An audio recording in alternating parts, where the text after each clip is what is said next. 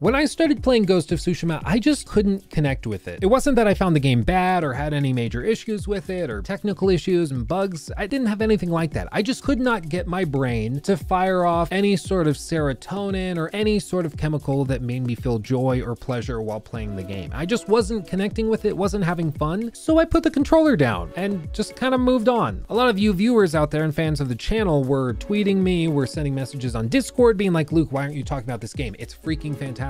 And I heard you, I tried to be as candid as I could, but basically, believe it or not, I don't like being a cynical all the time, at least. I don't like trying to put a game down or critique it if I'm just not getting it and connecting with it. So usually when this type of thing happens, I just kind of shut up about it. I don't make videos on it. I don't make critiques on it. I just move on because I'm not connecting with the game and I'm not going to pretend as though I am or pretend as though my critiques of the game are valid because I just don't connect with the game. That wouldn't be interesting for you, wouldn't be interesting for me, so I just don't bother. And so I and many of you guys out there just assume that I would never make a video video on Ghost of Tsushima because I just couldn't get into it. But all of that changed with the director's cut. This launched in the late summer of 2021, about a year after the original game's launch, and it brought a ton of quality of life improvements such as 60 frames per second on PlayStation 5, haptic feedback, adaptive trigger support, improved animation quality, lower load times so you could basically immediately jump from scene to scene. Even full Japanese lip syncing was brought to the game in addition addition to the multiplayer mode legends that they brought to the game, everything was massively improved in almost every way that you could possibly hope for. And so I decided I would give this a shot. This was the last opportunity I was going to give the game to win me over. So I got the director's cut, I sat down on my couch, and I started playing. And you know what? I freaking loved it. I really don't know what happened in my brain that changed this, that made it enjoyable for me. I don't know. If you're a psychologist and know what's going on in my brain, I would love to hear it because I'm extremely confused confused. One day I could not get any sort of enjoyment or pleasure out of Ghost of Tsushima, and the next day I was enjoying it and I couldn't put the controller down. It was bizarre, I grant you that, but I'm very glad it happened because this game is amazing. I don't know, maybe it was the 60 FPS and the PC Master Race uh, proponent in me was like, yeah, 60 FPS, you can enjoy the game now. I don't know if you've experienced this with Ghost of Tsushima or another game, maybe like Elden Ring, you just couldn't connect with it until you tried it in some different way.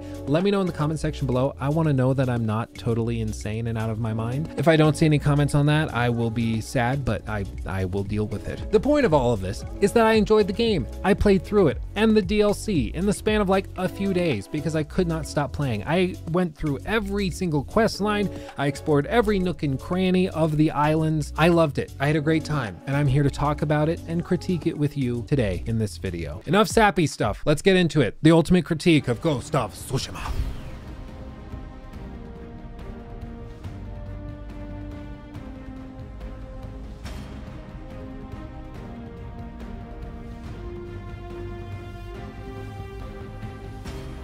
Part 1 World Design.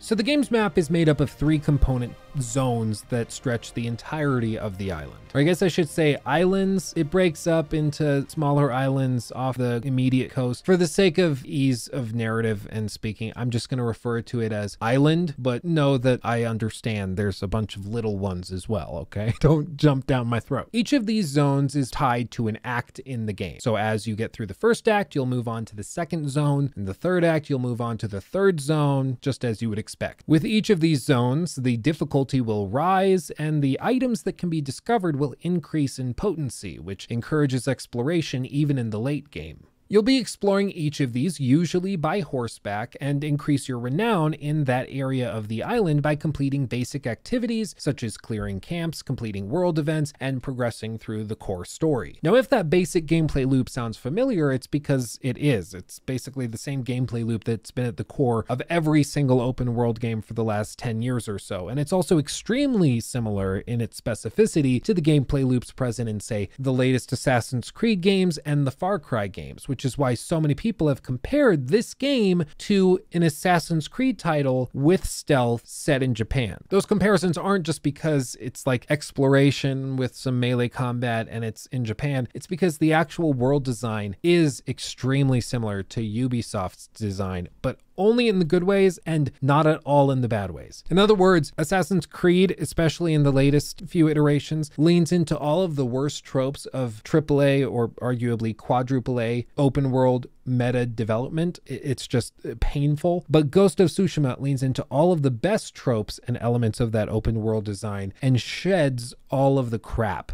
that's built up around those other open worlds. Now, the unifying element that ties this whole gameplay loop together is the world exploration itself. It's what keeps the player going and gives them an excuse to go through the world doing what they do. And there's a lot of ways that you can motivate the player to do this. It could be that you have really interesting items out in the world that you can only discover if you're hunting them down and looking behind corners and doing little puzzles and things like that. Or it could be that there are combat encounters that grant XP. So if you want to level up and become more powerful to get through later game areas, you have to explore and discover those difficult enemies or bosses or what have you. Or it could be something something as simple as just the world is beautiful and captivating, and you just want to explore it for the sake of getting to see more of it. And that latter one is the really difficult thing to nail. It's something that sounds easy, make a beautiful open world that's captivating to explore for its own sake, but it's actually extremely difficult to do. I mean, think about the last game you played that had an open world you wanted to just explore for the sake of exploring. It wasn't driven by boss fights, it wasn't driven by trying to find the best loot. It was purely about seeing more of the world. Might take you a minute. That should demonstrate how hard it is to do this. Now, Ghost of Tsushima manages to pull it off. The world is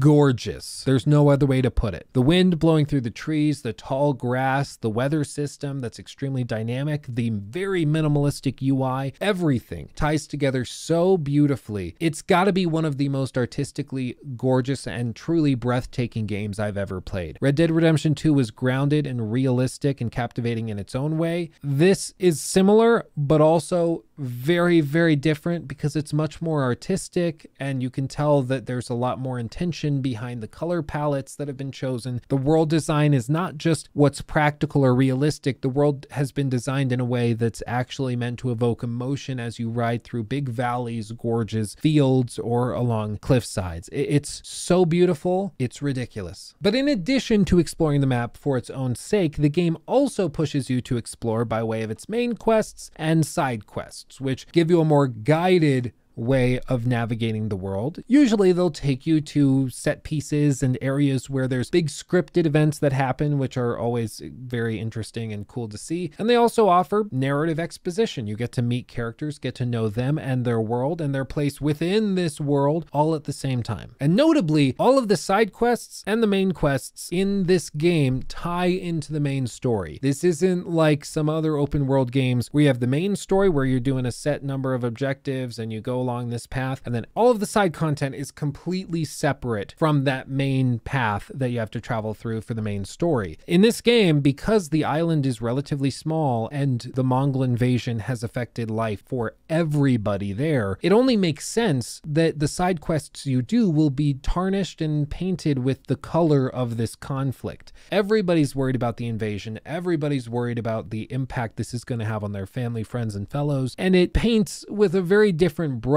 everything that you'll do in the game because even when you take a break to just do some side stuff, maybe to get a cool armor set or a different cosmetic item, you'll still have this nagging feeling in the back of your mind that doesn't let you fully relax because you know that there's more to do. And I actually really like this. I can't stand it personally when there's a really high stakes main quest and then the side content is totally oblivious and apathetic towards the stakes going on in that main story. It could be something as simple as like Fallout 4 where you have the main quest based around the player's son being stolen and missing. Your child has been kidnapped, and the game developers set it up so that you can just go through the open world, explore, maybe craft a couple of weird houses that don't really look like houses, or maybe you should be allowed to like go and just mess around in Diamond City. Like it doesn't take itself super seriously, which is okay. It's escapist entertainment at its purest form, but also it's hard to take the story seriously and the events going on in the the story seriously when the main character doesn't take it seriously. In Ghost of Tsushima, it's totally opposite because even when you're writing a haiku and you're just relaxing in a very picturesque place, you're constantly bogged down by Jin being like, listen, I gotta get back out there. I got more to do. It keeps you immersed. It's really cool. The downside of it though is that with this constant tension will be a bit of exhaustion. This game is kind of tiring to play if you are really immersed in it because you're so emotionally heightened constantly. There's never really a moment of respite because there's the constant nagging feeling of impending invasion, impending attacks, more civilians dying. I can do more. I can clear more camps, save more lives. But I would argue that the fact you feel that while you're playing the game demonstrates just how fantastically implemented that world design is within the narrative, tying into the smaller activities you perform while you're just trying to kind of clear your head. Jin doesn't get a break, and neither do you. But beyond the main story and the side quests, and then also exploring the world for its own sake, the other reason to explore is because there's cool things to find, both in terms of basic combat encounters, such as clearing Mongol camps or finding fox dens, shrines, hot springs, etc., that offer individual boosts to the main characters, such as improved health or maybe charms that can improve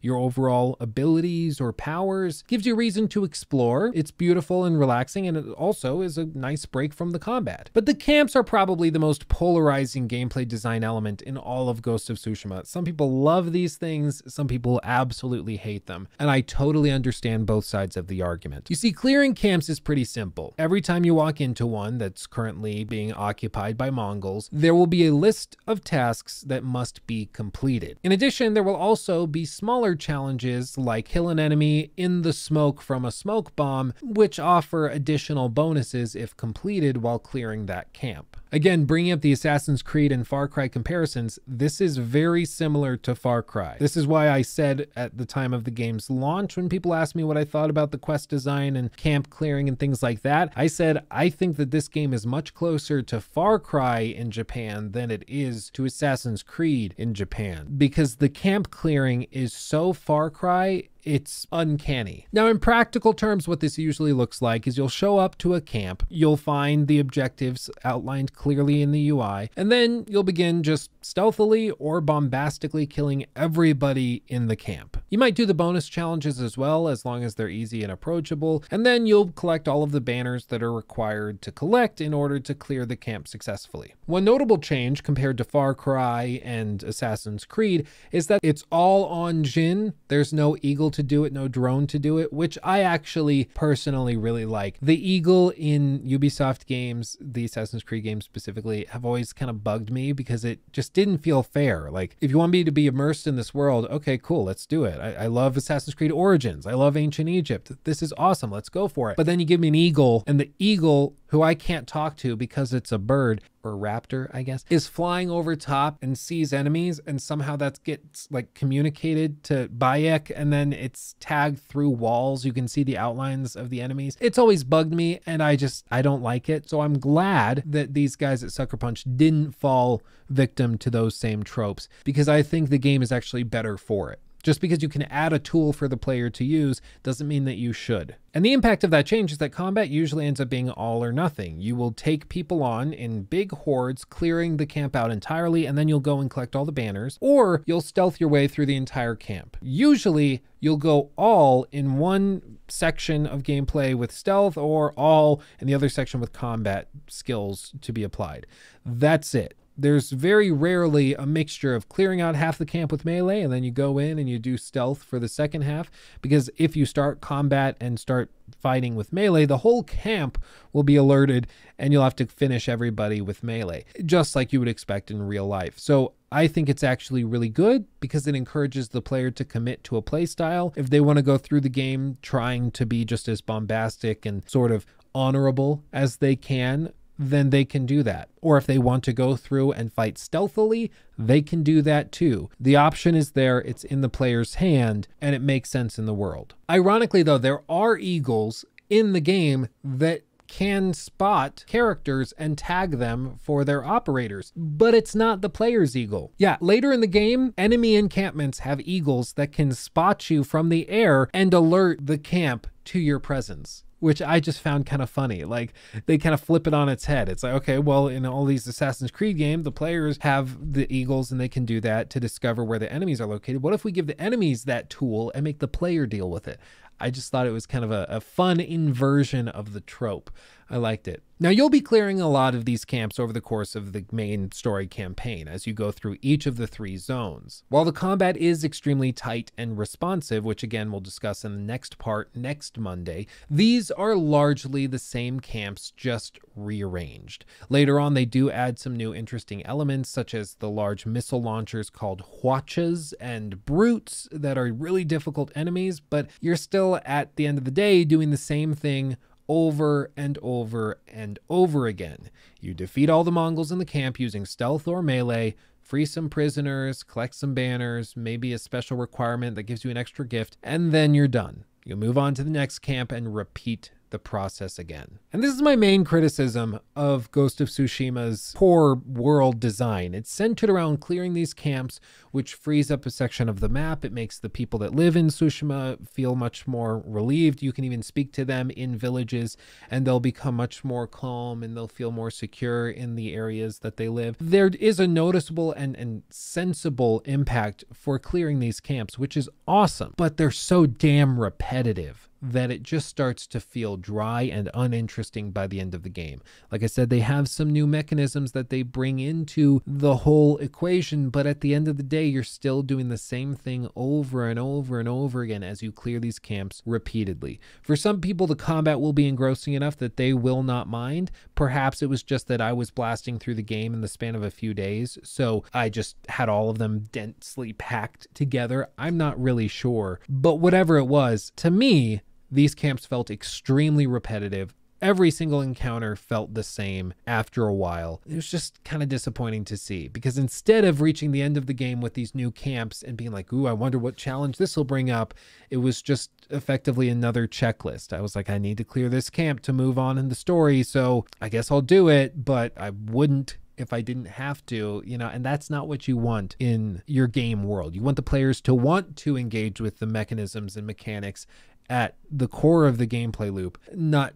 to dread engaging with them. In a sequel, this could be relatively easily addressed with more variety in the encampments or perhaps making the different encampment sizes more variable. So you have some encampments which are small and some encampments which are really big. Maybe you have roaming generals that have to be cleared out that offer extreme combat challenges. There are currently admirals, generals, um, and higher level enemies in these camps, especially later in the game, that offer a fun new gameplay challenge in addition to the larger larger hordes that come along at the end of the game. But for the most part, again, it just feels like a bigger brute that you have to fight. If we had mini bosses within every single camp that are varied and feel markedly different, that I think could add a lot of new interesting dynamism to this whole equation. But as of right now, it just is too repetitive. Now, there will also be random combat encounters sprinkled throughout the world. These could be little hordes of Mongol invaders that have taken a civilian captive or something, and you have to stop, kill them all to free the prisoner who might reward you with some sort of crafting material you need to upgrade your armor or something like that. It's again very common in open world games like this, but it's a great thing to see. There's a reason it's in so many open worlds, these dynamic encounters. It's because they're awesome, because it gives you a reason to stop while you're just exploring exploring from point A to point B. Great to see. I want to see more of it. Or more specifically, I want to see more varied versions of it. So instead of just Mongols taking somebody captive, you could have uh, an escaped prisoner from a Mongol encampment, which we saw, for instance, in like Red Dead Redemption 2, which had fantastic dynamic encounters where like an escaped prisoner asks you for help and then tries to rob you if you happen to stop. Or it could be something as simple as like kids running through the forest who uh, you have to help get back home. It could be any number of things that just shake it up and offer a memorable change in pace and an encounter that's just a little different, but helps the world feel more real. There are, again, small instances of this, but again, by the end of the game, it's all going to feel very repetitive because they copy and paste a lot of these things over the course of the game. So I would just like to see more. And it really is a testament to the quality of the game that one of my critiques of it is that I want more of it. you know, like not many games you can say that about. It's like, yeah, my my biggest problem is that I want more of it. You know, that's a good thing. It's a critique and it's a good thing. So it's it's like a backhanded compliment, you know, like good job. You're awesome at this. That's kind of what I'm doing. The gameplay at the core of each of those elements is fantastic. The combat's great. The exploration feels rewarding because there are items to be found. There's charms to be had. There's cosmetic items to be discovered. But the only problem is that it doesn't feel varied enough and it starts to feel like you're just doing the same thing repeatedly. That's it. If the game were shorter, maybe that would have fixed it. Maybe instead of three acts, if they did two acts and kind of tightened everything up, maybe that would have fixed it for me. But again, I played through this game in sort of a fever dream because I became so obsessed with it so quickly. So maybe this is just an artifact of my time being so condensed with the game. If you took your time with it and had a different experience and it didn't feel repetitive, let me know in the comments. Now, the one element of the open world design that I didn't actually find extremely repetitive and boring, even though on paper it should be, were all of the wildlife encounters that help guide you through the open world. For example, the golden birds. These things are scattered all throughout the island and they just pop up out of nowhere.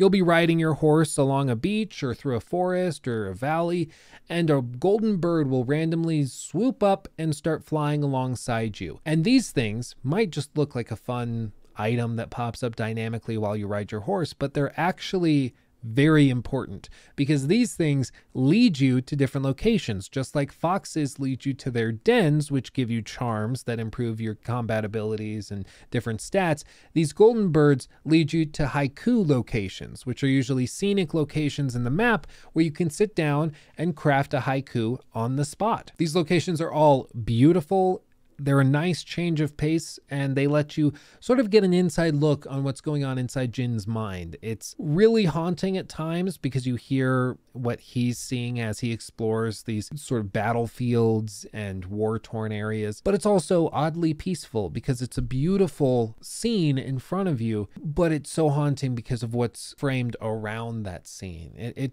is truly fantastic. Now, these pay out these headbands, which you can wear based on the choices that you make during the haiku.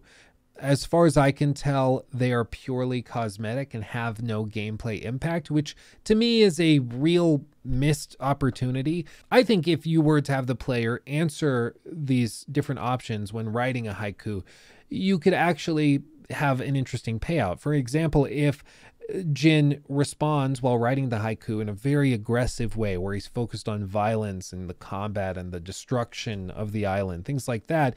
He gets a payout of a headband that boosts attack power by a set amount, or perhaps a headband that boosts defensive power by a set amount if he tends to answer the options for the haiku in a more defensive way. Or it could be if he's focused on the beauty of the island and appreciating nature around him, he gets a headband that helps boost discoverability of items. Things like that. I think could have been really, really interesting and would almost help the player role play and choose how they wanted to approach the world through Jin by answering these questions when writing the haiku. I think it could have been really cool. And I'd like to see more stuff like that in a sequel that implements more player agency into how the character actually turns out. It doesn't have to be a full fledged RPG, but just something which helps people specialize so it doesn't feel like we're all playing the game in exactly the same way. But once again, to be clear, this isn't really an issue with the game. All I'm saying is that this could be something that could introduce a new fun element that changes how combat, how exploration works based on the player's choices. Even if a sequel doesn't have this or something like it, it would be totally fine. Like, again, these are just small suggestions for what I think could be interesting to add. It's possible that the developers already considered these things and didn't put them in the game for a set reason. Who knows? This is just my best attempt at putting out a suggestion for something that I think could add a new interesting element to the next game, whatever that looks like. But with all of that said, let's talk about just navigating the open world. As I said, you can climb on things, you can run, you can ride your horse. There's a lot of different ways that you can do it. But the singular mechanism that the player will use to explore the map is something called the guiding wind, which I promise is not a euphemism for anything. It's actually pretty cool. You see, Ghost of Tsushima uses the wind as a core element of the game's UI, which I think is probably one of the coolest features, if not the coolest feature of Ghost of Tsushima. Because you see, most open world games give you a big map or a mini map or a compass, which has a bunch of markers on it that you can follow those are all fine, and I don't necessarily have a huge problem with the compass. I think the minimap can have issues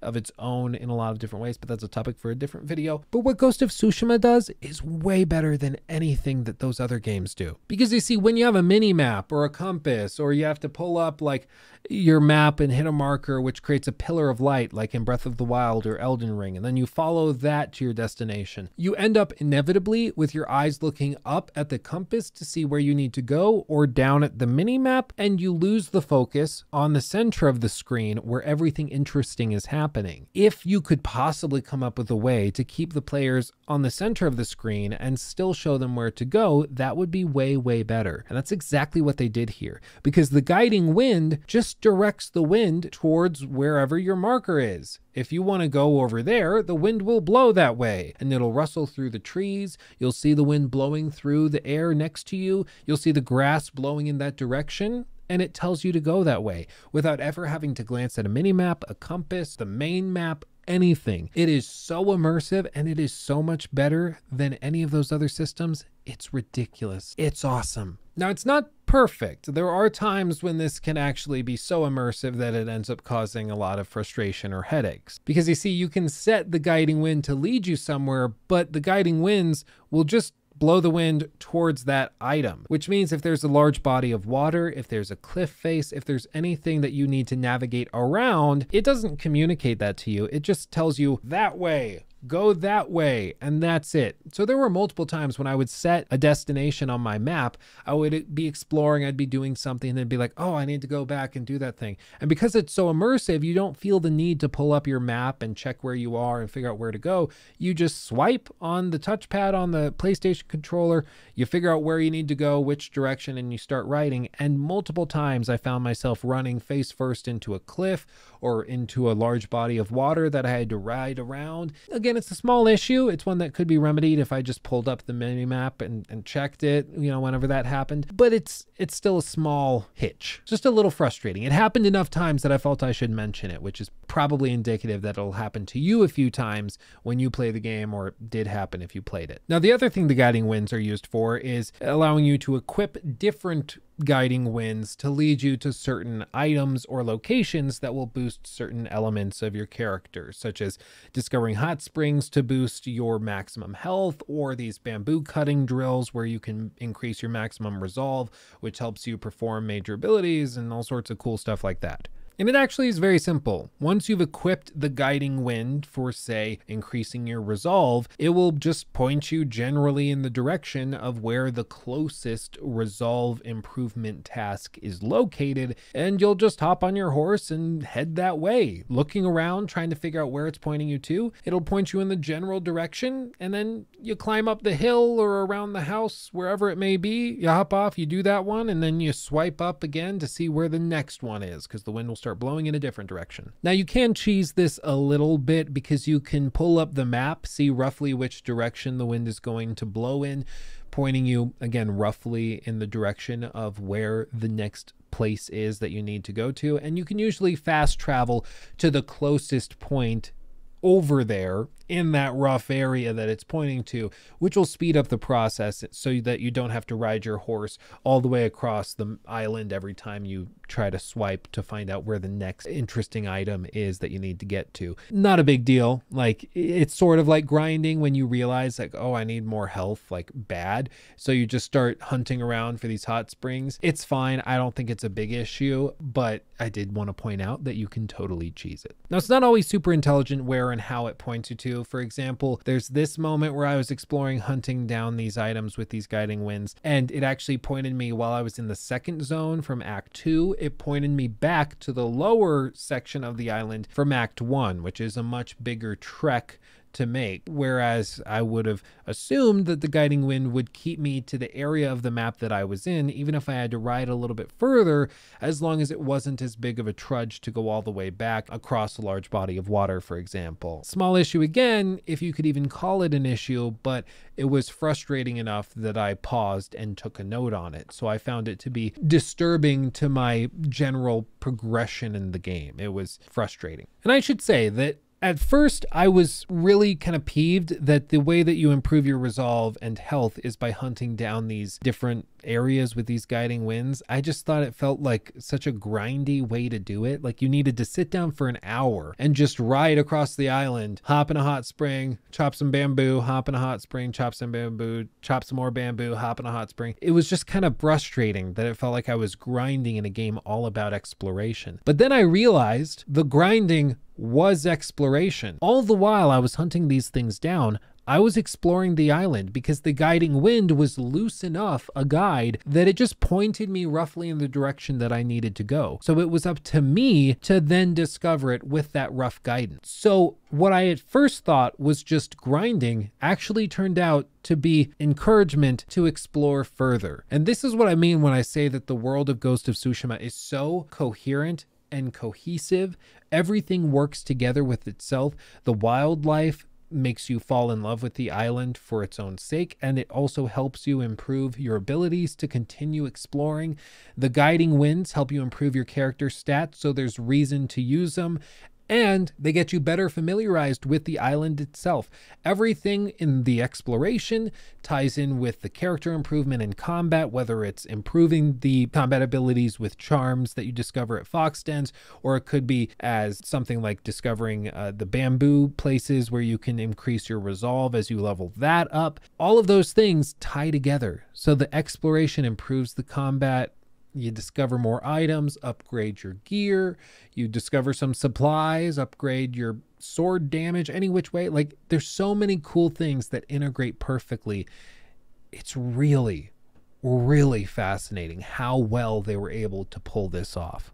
But you know what? I guess this is as good a time as any to discuss overall exploration variety because when you're riding across the map, hunting these things down to improve your character stats, you're going to start to notice that a lot of this feels the same.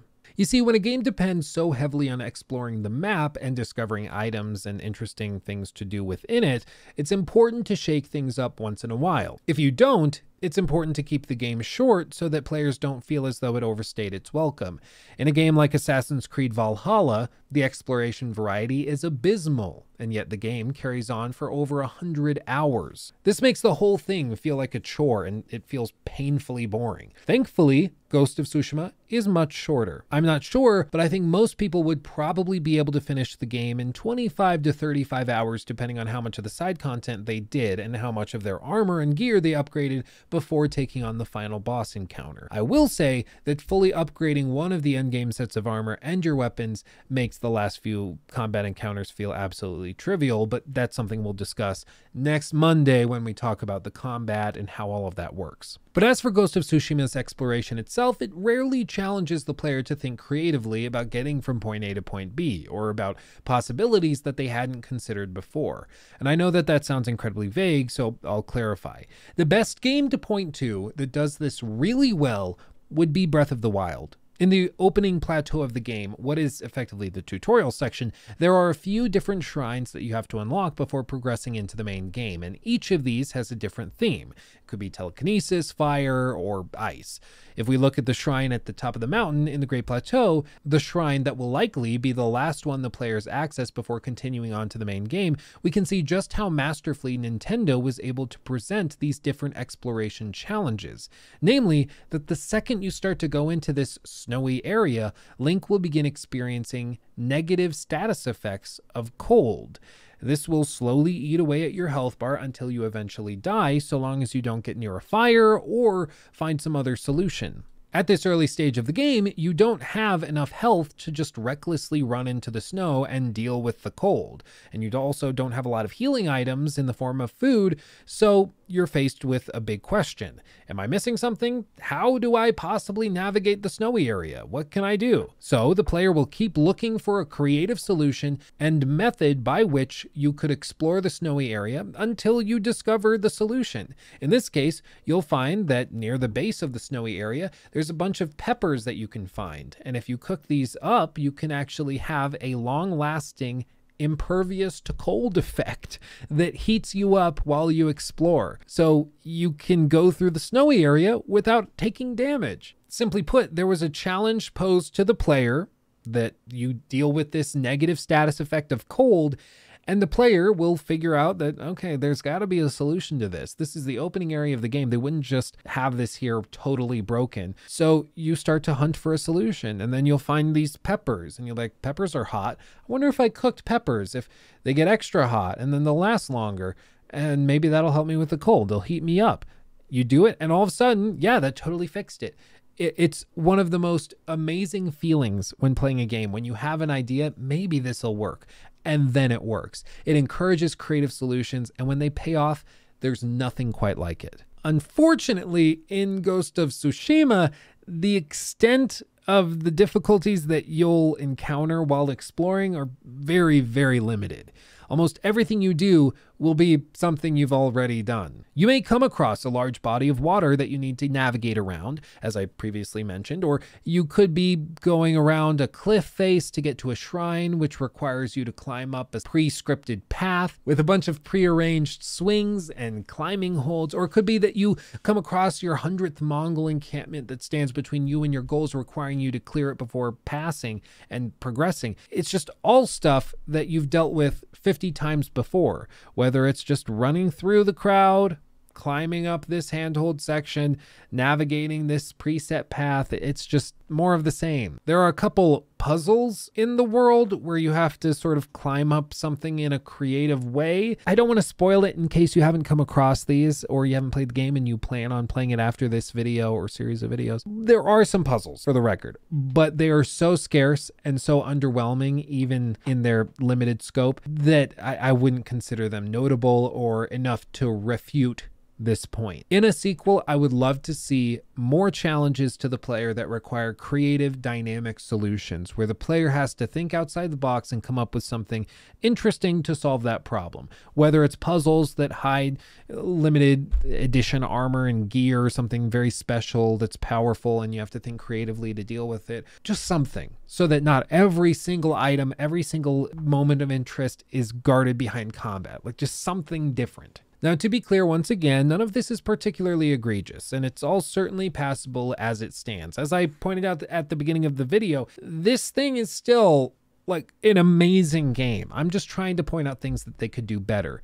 The fact that it has these issues in my mind and is still incredible shows just how much potential a sequel could have. If this game is phenomenal, like it is, they iron out some of these issues and encourage the player to think more dynamically and reward that dynamism in the gameplay loop, you could easily have a 10 out of 10 game of the year, no questions asked, send it home, signed, sealed, delivered. No question in my mind. Now, there are also smaller, really random issues that don't have much of an impact on gameplay, such as when you're clearing a village, if you get to the last enemy and eliminate them, the mission will be completed and the village rules will set itself to be inhabited. And when you come out of the fade to black, you'll see villagers just walking around like nothing's wrong, but the enemy dogs will still be in the village and will still attack you, even though it's supposed to be in a peaceful state. This was maybe just a bug that I encountered multiple times when I was playing. It could have been patched out by now, but this happened multiple times where I would clear out an enemy encampment, clearing up the village, but the dogs specifically would stay behind and still be in an aggressive state. It was just weird. So again, this might have been fixed, but I encountered it many times well after the launch of Director's Cut. So I, it's just odd. But you know what? All of this brings us to the central question. What is the overarching feeling that we are left with while exploring the world of Ghost of Tsushima?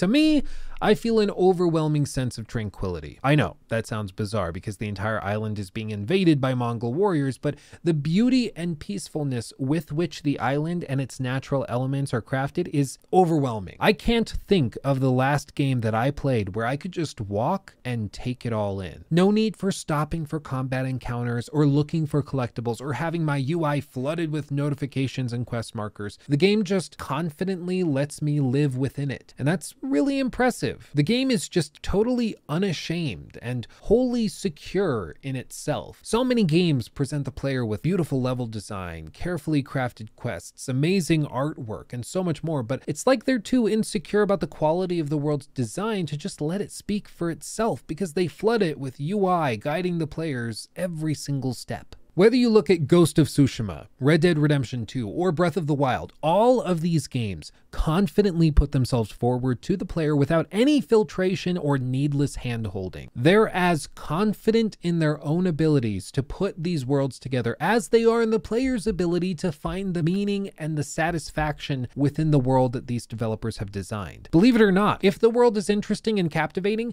players will find things to do, and their experience will be far better if they're allowed to explore by themselves without a menu yelling at them to get back on some pre-scripted track. Now, I don't want to belabor the point, so I'll leave it there, but let it be known that Ghost of Tsushima has one of the best crafted open worlds of the last generation. Sure, there's repetition. Sure, there's a lot of things that are copy and pasted. It's still fantastic, which should just make it all the more exciting to think where they could go after this. With a bigger budget, with more time, more employees and artists working on this, now that they've proven the concept, I can only imagine what a sequel might look like. The world is extremely refined and incredibly consistent. The map from edge to edge feels cohesive and as though it's an accurate depiction of a real place. And being somebody who plays a lot of open world games for this channel and these videos, I can confidently affirm that this is really rare to make a cohesive open world that's fun to explore and that feels real and living and like it could be an actual place on this planet. And I know it's like, yeah, it's a real island and it's actually a real place. I, I get it. I'm saying in the game, this version of it feels real.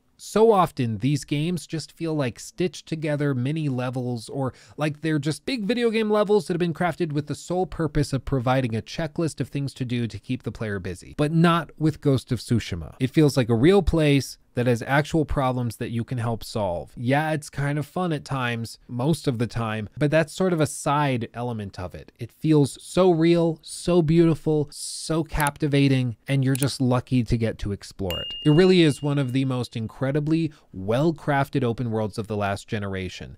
And that does put it in the top league with the likes of Red Dead Redemption 2, The Witcher 3, and even Breath of the Wild. And I truly mean that. It's that good. We'll discuss the DLC island and whether or not not they found new ways to tweak this with the DLC expansion and the different island they put there, if they kind of dropped the ball and stumbled a bit. We'll talk about all of that in part four. Again, subscribe and ring the bell to get notified of when that part goes live in like three weeks, but we'll get there. All told, the only issues I have with Ghost of Tsushima's open world design is that it needs a little bit of refinement and it needs more, just more of what it's already doing so, so well. I love it so much. I just want more of it. It's like when you're eating a delicious dessert and you're you're like, I have a big issue with this dessert. I just wish there were more of it. You know, it, it's like that dad joke kind of thing. I love this so much. I just want more of it. I want less repetition so that it doesn't feel like I'm doing the same thing over and over again. I would like more dynamism in how you explore and the player gets rewarded for exploring. But all told, like, this is phenomenal. It's really great.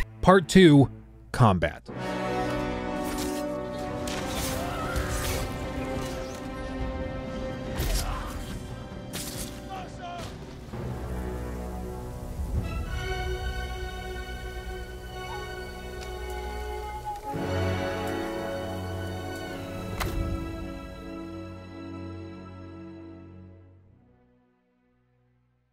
To introduce the combat, I want to start with a comment made by one of the developers over at Sucker Punch Studios as it pertains to combat within the game, because I think it frames this whole system very, very well. This is coming from Nate Fox of Sucker Punch Studios, and he said, quote, we have this phrase that we use to describe the combat in the game, that being Ghost of Tsushima, and that's, quote, mud, blood, and steel, end quote. We want it to feel really, really grounded and lethally precise. If you've ever seen a samurai movie, you know what it's like. These men cut each other down with a single stroke of their sword, and to capture that samurai movie fight is different than a lot of games because that means you can die very quickly and your enemies can too. And that took us a while to get right, but we're very pleased with the results and we think that it shows well on screen. End quote. And I love this. It's one of those gameplay design elements, specifically with combat, that everybody feels but has trouble putting into words. In effect, what they're talking about here is something called TTK, or time to kill. You hear people talk about it all the time with regards to first person shooters like Warzone or Apex. It basically just means the time it takes to kill another character, whether that's an NPC or the player character themselves. The balancing of this data point will determine how realistic a game's combat system will feel, how fair violent engagements will feel to the player, and how many mistakes a player can make in a set amount of time before being punished with the kill screen. And setting aside all the fluff and glamour of graphical fidelity, building systems, different shielding and, and super abilities for characters, one of the key statistical considerations that separates games like Apex from Call of Duty, from Fortnite, from Valorant is this one stat this time to kill. Something like Valorant has an extremely short time to kill. It just takes one headshot and you're done. Whereas something like Apex requires a much longer engagement, a much higher time to kill, which usually requires a little bit more skill as it pertains to longer gunfights. Not to say that Valorant doesn't take skill because obviously it does. You have to land a headshot and not a foot shot, but still you get the point. For something like Call of Duty, it has a lower time to kill to encourage aggressive gameplay, which of course leads to higher kill counts for players, which makes them feel better at the game, even though, let's be honest, it's far more impressive to get 10 kills in Apex than it is to get 20 kills in Warzone. In the case of Ghost of Tsushima, the developers were trying to recreate the feeling of these old samurai movies that you may have seen. And it's not just reflected in the combat, it's reflected all over the place, both in the framing of scenes, the cutscenes, the cinematics that play out, and hell, even in just the overarching narrative, which I've been told is very similar to many, many samurai films that have been produced over the last 60 or so years. But to replicate the feeling of those films, it's a lot harder than just saying we want want a fast TTK and then implementing that into the gameplay system. To do this well, it has to be short enough for the player and the NPC that it feels like every combat encounter is dangerous, but also slow enough that it allows for mistakes to be made, especially early in the game, and most importantly, it has to be fun. Now, fun is a really tough term for us to define when talking about video games. I've talked about this before because I think a lot of the best video games in history aren't necessarily fun. They may be satisfying, fulfilling, rewarding, or even just time consuming and mindless, but fun as a term to describe a game is something that only applies to a small subset of games, at least in my opinion. In this case with Ghost of Tsushima, I'm using the term fun kind of loosely. I mean it where it needs to feel as though the engagements are fair, they need to be satisfying, and you need to feel as though you've accomplished something every time you go into a combat encounter and come out victorious. And really at its core, I think the combat system in Ghost of Tsushima depends a lot on the rhythm and pace of combat, which is something that almost turns every encounter into a dance of sorts. It's a rhythmic thing, which is something you'll feel if you've played Sekiro, for instance, from FromSoft and other games from those same developers who have fantastic combat systems. There's a rhythm to it, and when you're feeling it, it almost turns into a musical experience where it's instinctual and muscle memory. It's deep, deep down in you, and it's not as much of a, a, contemplative thing. You just feel when you need to dodge, you feel when you need to parry, so on and so forth. Once again, this is really freaking hard to do. Like, how do you even make a rhythmic musical combat system?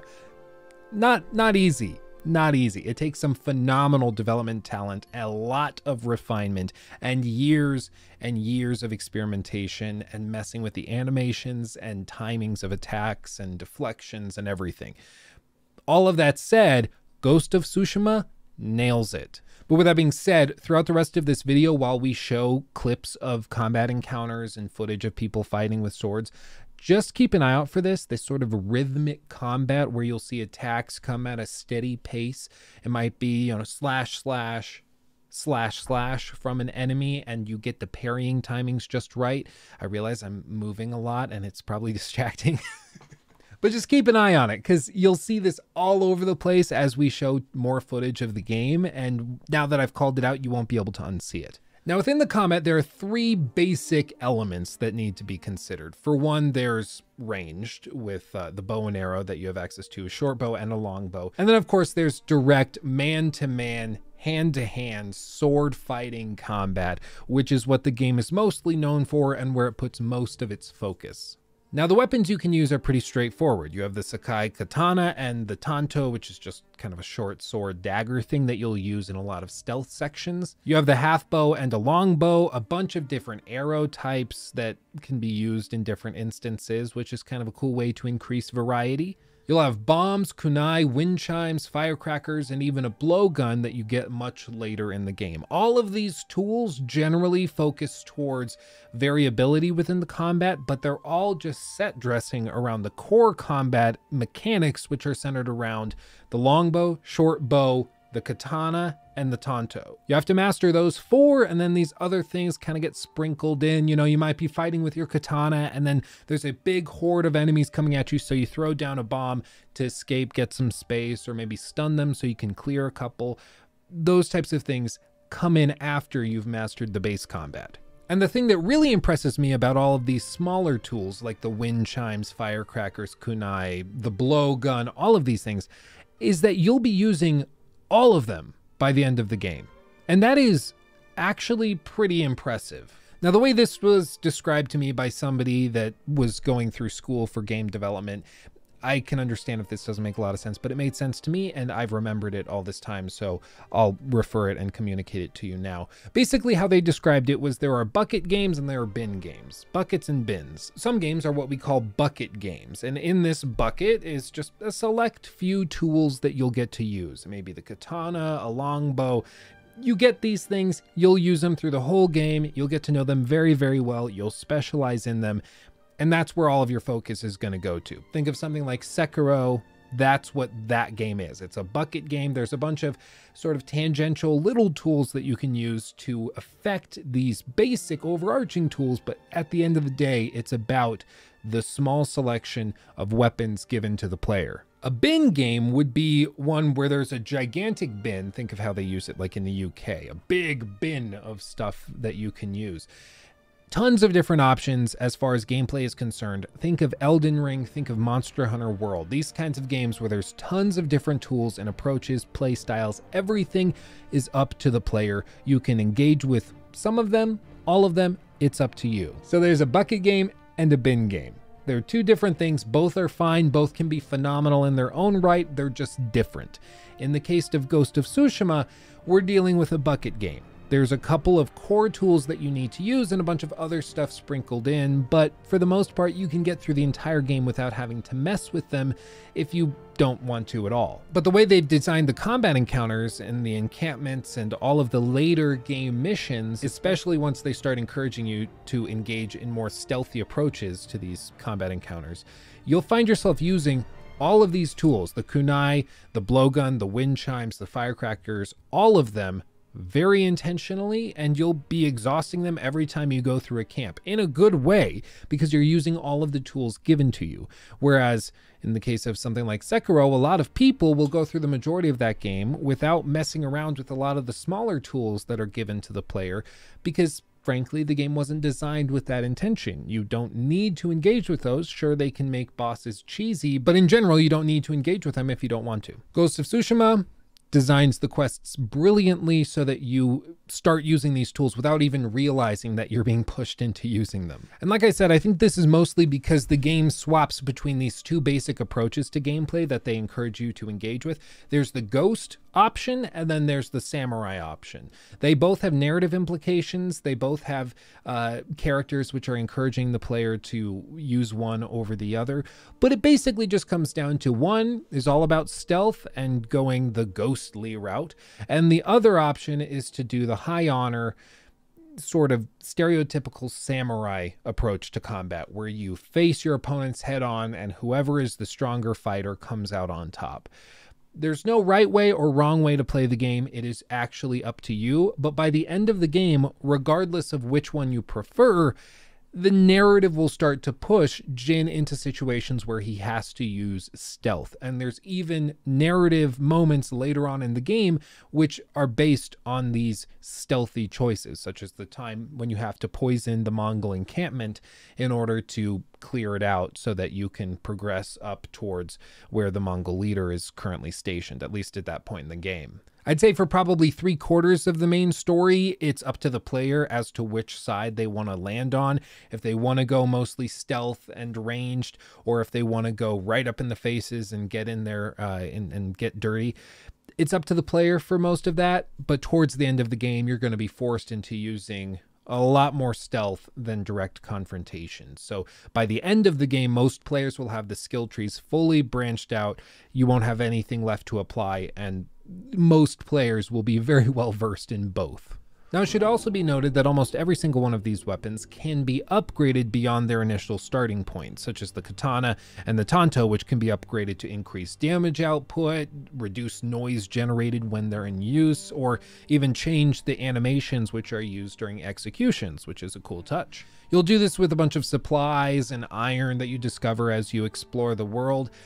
It's not actually that transformational. Basically, it'll increase your DPS or damage per second that you can put out, which allows you to kill grunts much quicker in case you need to travel to early game areas. And it makes you feel like you're becoming more powerful as you play through the game. And it also makes it easier to kill brutes at least on paper. But in effect, this usually just means it takes seven cuts to kill a brute instead of eight that it did right before that. Sure, over the course of the entire game, it might go from 16 hits directly to a brute to kill them down to six or seven by the end of the game, but it's so incremental as you go through, it doesn't feel like there's major progress being made every time you upgrade the weapon. It was a little bit of a letdown every time I would go, spend all of these resources, upgrade my katana, only to see that there wasn't really at least a, a major noticeable effect on my next combat encounter. But it was small enough that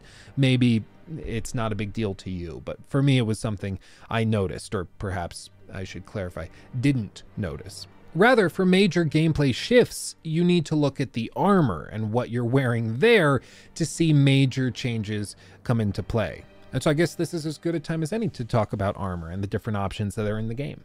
There's a bunch of different armor sets that you can discover as you go through the story of Ghost of Tsushima and while you're exploring. Some of them are more hidden than others, some of them require you to clear multiple camps filled with Mongol invaders before you can even get the chance to unlock it. So it really does come down to what you want. If you want to just go through the game with some basic armor sets, you can do that, but if you want to specialize, whether it be stealth or direct confrontation, you can do that by seeking out these specific armor types. Each armor set has three basic perks that help you increase the stats related to your preferred playstyle, even encounter to encounter, because of course you can change armor sets in between fights whenever you want, which is a great option for difficult encounters. And I can't talk this up enough. Really, it's important that you're able to swap armor loadouts so quickly and easily.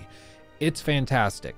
Because the armor and charms are mostly what affects your combat experience and your abilities, whether it's increased damage output, damage resistance to ranged attacks, or anything else, it's very important, depending on which camp you're dealing with, that you swap to the armor which is best suited for that particular encounter. And they make it very, very easy to do this in the menus thankfully, because it allows you to specialize encounter to encounter, which makes me feel as the player much more rewarded for taking the time to seek out these different armor sets. It's a great touch. I love that they do this. I wish more games that had different armor sets made it this easy to create loadouts and stuff it's one of my favorite things from Monster Hunter World, for example, where you can build loadouts specific for certain types of uh, min maxed specialties.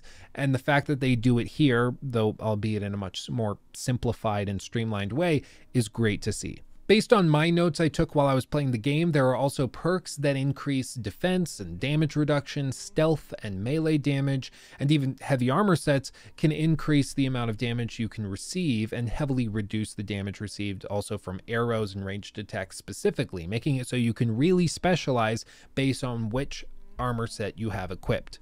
Furthermore, all of these armor sets can be upgraded beyond their initial starting level, and these not only have stat bonuses once they're leveled up, which are not as noticeable as you might expect, though certainly in effect and real, they also have visual representations. So when you discover an armor set, it might initially look kind of lame, but as you level it up, it'll get better and better and better and better, which again encourages the player to do it as they play through the game. Little touches like that are great. So many games have armor sets that you can upgrade, level up, and make better, but there's no visual representation of it. So it's just kind of like throwing XP and supplies into the wind, and you're just hoping and praying that it has some noticeable gameplay effect.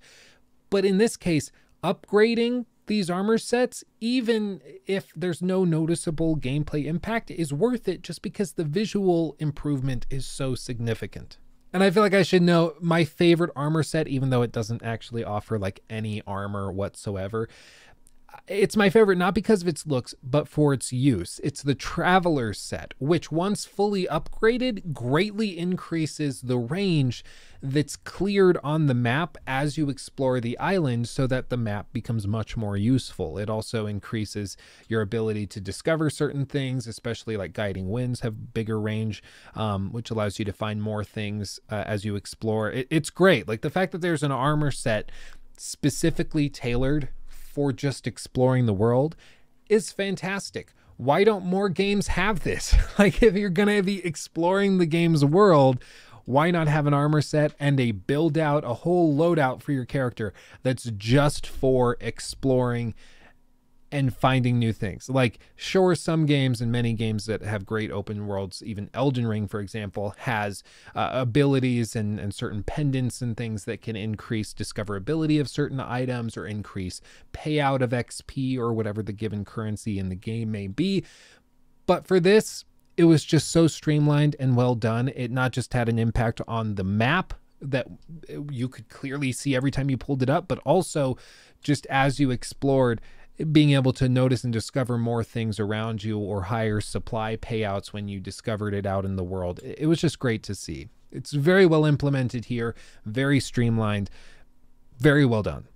Now, as for the minutia of combat, let's see, you've got your great armor set all equipped. You've got your charms loaded up, which uh, are exactly in line with your playstyle. You've got your weapons fully upgraded and you're ready to go. What does combat actually look like? Well, it's sort of similar to how Nioh worked, where there's four basic stances that you can choose between and each of them have a specialty tied to them. The stone stance is the one you start the game with and is very, very simple and is basically used for fighting grunts and just general damage. The water stance is used against people that have shields. It's great for breaking shields and is received after killing roughly three different Mongol leaders, at least according to my count. The wind stance is available to the player after killing another five Mongol leaders at camps, or at least discovering them. I saw some people on Reddit say you only have to discover Mongol leaders and encampments to get access to the stance. Other people said you have to actually kill them. I'm not sure which it is. If you know, let me know in the comment section below. And this wind stance is used for people with spears, halberds, and the like. And lastly, the moon stance is the last one you'll receive probably two thirds of the way through the game. And this thing is available to the player after seven more leaders have been killed, discovered, whatever it is. And this stance is specifically for the big brutes that have lots and lots of poise. They're not easy to stagger this stance makes it extremely easy to do it with a special spin move that you can use. It's it's super cool to see. Furthermore, each of these stances can be upgraded using experience points and help the player become more specialized given which stance they prefer to use. Going back to the idea of the bucket or bin game, you're not really going to specialize in one stance over the other, at least for the majority of the game. Especially by the end, you will have almost every single one, if not every single one of these stances fully leveled out. So they're performing in the optimal way. It's not necessarily a bad thing. I just, it's a little pet peeve of mine for so many games to come out and just like give you a skill tree and pretend as though they're giving the player options and agency when in reality by the end of the game everybody will be in the exact same place as everybody else it's like not every game has to be an action rpg it's okay if your game isn't an action rpg there's no issue there like don't don't pretend as though it's something that it's not so with this i mean i think they could have achieved the same exact thing if every time jin leveled up or discovered another set of um, techniques that he could use if you just tweaked it so the stances also became more powerful, that would achieve the exact same thing as these weird branches that they give you. It's just kind of filler, it's fluff. Not a bad thing, just a pet peeve of mine. Now, all of these stances can be quickly swapped between during combat, and so you'll find yourself as you are approached by a group of two to three mercenaries. Maybe one of them has a shield, one of them has a spear, and the other just has a regular sword. Swapping to the relevant stance that you need to deal with each individual opponent, and it makes combat feel extremely fluid. Unfortunately, though, it's not really implemented in the most comprehensive way. What I mean is that, for example, mini bosses and bosses don't usually require you to use multiple stances in a single phase. For example, one boss fight may have the boss begin with one weapon set, maybe it's a sword and a shield. So you'll use a lot of the water stance while fighting him. The next phase will swap and he'll have a halberd and you'll need to deal with him there. And so you swap stances and play most of that phase with that stance, if not entirely with that stance through the entire phase of the fight. So it swaps it up, but only on a phase to phase basis. Whereas I think more uh, stance swapping would have been much more interesting. And it is important to note that the developers seem to agree with this criticism as well, because the DLC introduces a whole new set of enemies that do just that and require you to swap stances multiple times while dealing with just that one enemy. So it seems as though even the developers agree with this point. In the base game, everybody's just specialized and you have one stance for one enemy pretty much exclusively, and then you swap stances to deal with the other enemy. Or big bosses, it's on a phase to phase fight. DLC totally shakes it up. But don't worry, we'll talk about that in a couple weeks. Now, these stances initially seem extremely complicated and intimidating, even difficult to master, but towards the end of the game, it really will become second nature. You'll see a pikeman, you'll switch to the wind stance until he's taken care of, and then you'll see a shield-wielding swordsman, so you'll swap to water stance until he's taken care of. It really is fluid, and it will become muscle memory quicker than you might expect. And all of these tied together with ease with the jumping attacks, throwing bombs to stun enemies to quickly get in there and take somebody out with a knockdown or a finisher. All of it just works so well and integrates so well. It's got to be one of the most cohesive combat systems of any game in the last few years. It really is impressive. Now, I've referenced charms a few times over the course of the last few minutes of the critique, and I feel like I should give them a little bit more uh, time in the spotlight because they do have a much more noticeable impact than I think many other systems in Ghost of Tsushima do. Now, these charms are just little items that you can discover while exploring the world, completing side quests, or honoring shrines. Honoring shrines being the main way that you retrieve them. And each of these has a special ability that can be used and applied to the player character that have different effects. So, for example, one major charm might be able uh, to restore a set amount of health or resolve once you execute an enemy, or it could make it so you deal more stagger, or it greatly increases ranged damage, or it reduces the amount of sound you make when crouched and walking. All of these different effects that allow you to specialize your Jin at least a little bit. And towards the end of the game, I found myself creating loadouts for my particular playstyle, which tended to be very bombastic. Get in there, get up close and personal, wipe as many people as you can. And that required me to have all sorts of charms and armor sets laid out in a way that increased maximal damage output and also reduced physical damage received from melee attacks. I wasn't that protected against ranged attacks, which was the one fault of it. But in general, I would take those people out first with my longbow and then get into the camp and deal with everybody up close and personal there. However, like I said, later in the game, they will force you into situations where you need to engage in stealth. So for that, I used charms that I had, which increased the amount of stealth damage I could do, or made it so every time I stealth killed somebody, I would receive health back or increase my resolve. All of these different things that greatly uh, ease the process of combat, especially if you happen to be discovered while engaging in stealth through a particular encampment.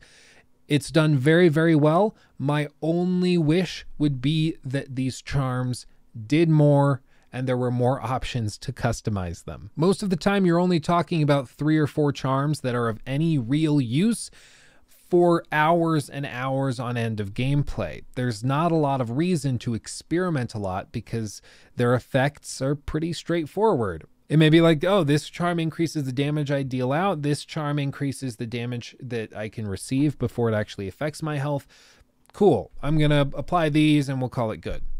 And that's it. You'll keep those charms for a while. There's not a lot of reason to quickly swap them or to experiment with different options and combinations. But I mean, once again, this is something that probably is just a limitation of the total gameplay loop that we're dealing with there's not a lot of reason to swap them unless the mission that you're engaged with forces you into the position where you'll need to change it and experiment with it, such as swapping from a direct confrontation mission to a stealth mission or an exploration based mission, which requires you to change out all the different um, charms that you may have equipped to ones that help with discovery of new objects or sites and scenes so it's it's a small criticism because I am sure most people don't notice or care particularly. They just use the charms that feel good. But these things are fun. These things are cool. You discover them. They encourage you to explore the island while you're going about your business and take the extra time to honor the shrine so that you can earn these charms that the foxes lead you to. I just wish there were more reason to find more of them. And there were more wacky combinations, wacky things that you could do with them. Now, speaking of stealth, this is mostly used in dedicated missions, as I've referenced repeatedly over the last half hour or so. It's not a bad deal. It's not a bad thing. These stealth missions usually feel pretty fair, such as this example where you have to sneak through a Mongol camp into a besieged village as part of the main story. It's well done well done enough. But there is one major flaw in Ghost of Tsushima that we haven't really talked about, and it's because you don't see it in direct confrontations in combat because you're just getting up close and personal with people, and it doesn't put much of a strain on the enemy AI. But stealth is where AI is extremely important and it's just not very good. Now, there are many things that this game does to make it feel like the world is alive and real, but the second that things get out of strictly scripted sequences as part of the main story quest, for example, we just see the whole thing fall on its face. For example, enemies do everything to get to you. Full stop. Like, they will even chase you off of a cliff if it means that they will get from point A to point B. Point A being their starting point, point B being wherever you happen to be. It's amazing. Like, honestly amazing. Now, the devs have actually referenced the AI and issues that were present at the game's launch and even within the director's cut. And apparently, the game's AI was greatly improved after launch in the months that followed through patches and improvements that they made. But even still, in the director's cut, the version that I played for this video or series of videos, the AI is still pretty damn stupid. So if they can find any way to improve this in the next game or entry, I think it'll be very much appreciated. Now, there's a lot here that just makes me think that the devs were overly reliant on the fact that most players will simply rush into enemies and wipe them before noticing how dumb they actually are. But this is where AI comes in in stealthy moments and levels where the devs don't specifically tweak the AI to account for different styles or approaches that the player may take. For example, the Mongols don't hear their friends getting headshotted with a longbow just meters away from them. They give up trying to find you after only a minute or two. In most cases, I timed it out to almost exactly 60 seconds on any given occasion, which makes me think that the devs did just that. They set a 60 second timer from when the character disappears to when the Mongols give up and just go back to their resting position. I get it, that's a simple way to code this type of thing, but it's not realistic. It sticks out like a sore thumb. If there's some sort of dynamic system where perhaps the player leaves behind a trail, or if it was a big enough distraction, like somebody was killed, they never go back to their placid state where they are neutral. They stay on alert, keep patrolling until they find this person that killed someone. Like little things like that that just pull you out affect the overall stealth system in a pretty significant way. If I'm going through an encampment and I know that I can just quickly assassinate somebody, hide behind this wall for 60 seconds, and then go back out and continue doing my thing, it makes me not take these encounters very seriously. Whereas in direct combat confrontations, I need to take it seriously because that TTK is low enough that the damage dealt from enemies is a real problem and a real concern. It's one of the unfortunate things in Ghost of Tsushima is that they nail the feeling of the high stakes combat in direct sword fighting.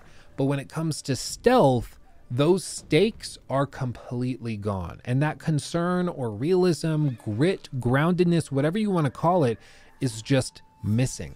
Furthermore, the Mongols don't have any sort of schedules or activities that keep them moving throughout the camp in any sort of realistic way beyond basic patrols. They may be sitting at a campfire, fishing, or sleeping in a stable, but they don't actually do anything that makes them look like real people that aren't just plopped in individual areas within a camp. Now, other games have managed this, even other games that don't actually have any significant stealth system whatsoever like Assassin's Creed. sorry, was that was that mean? That might have been a little mean.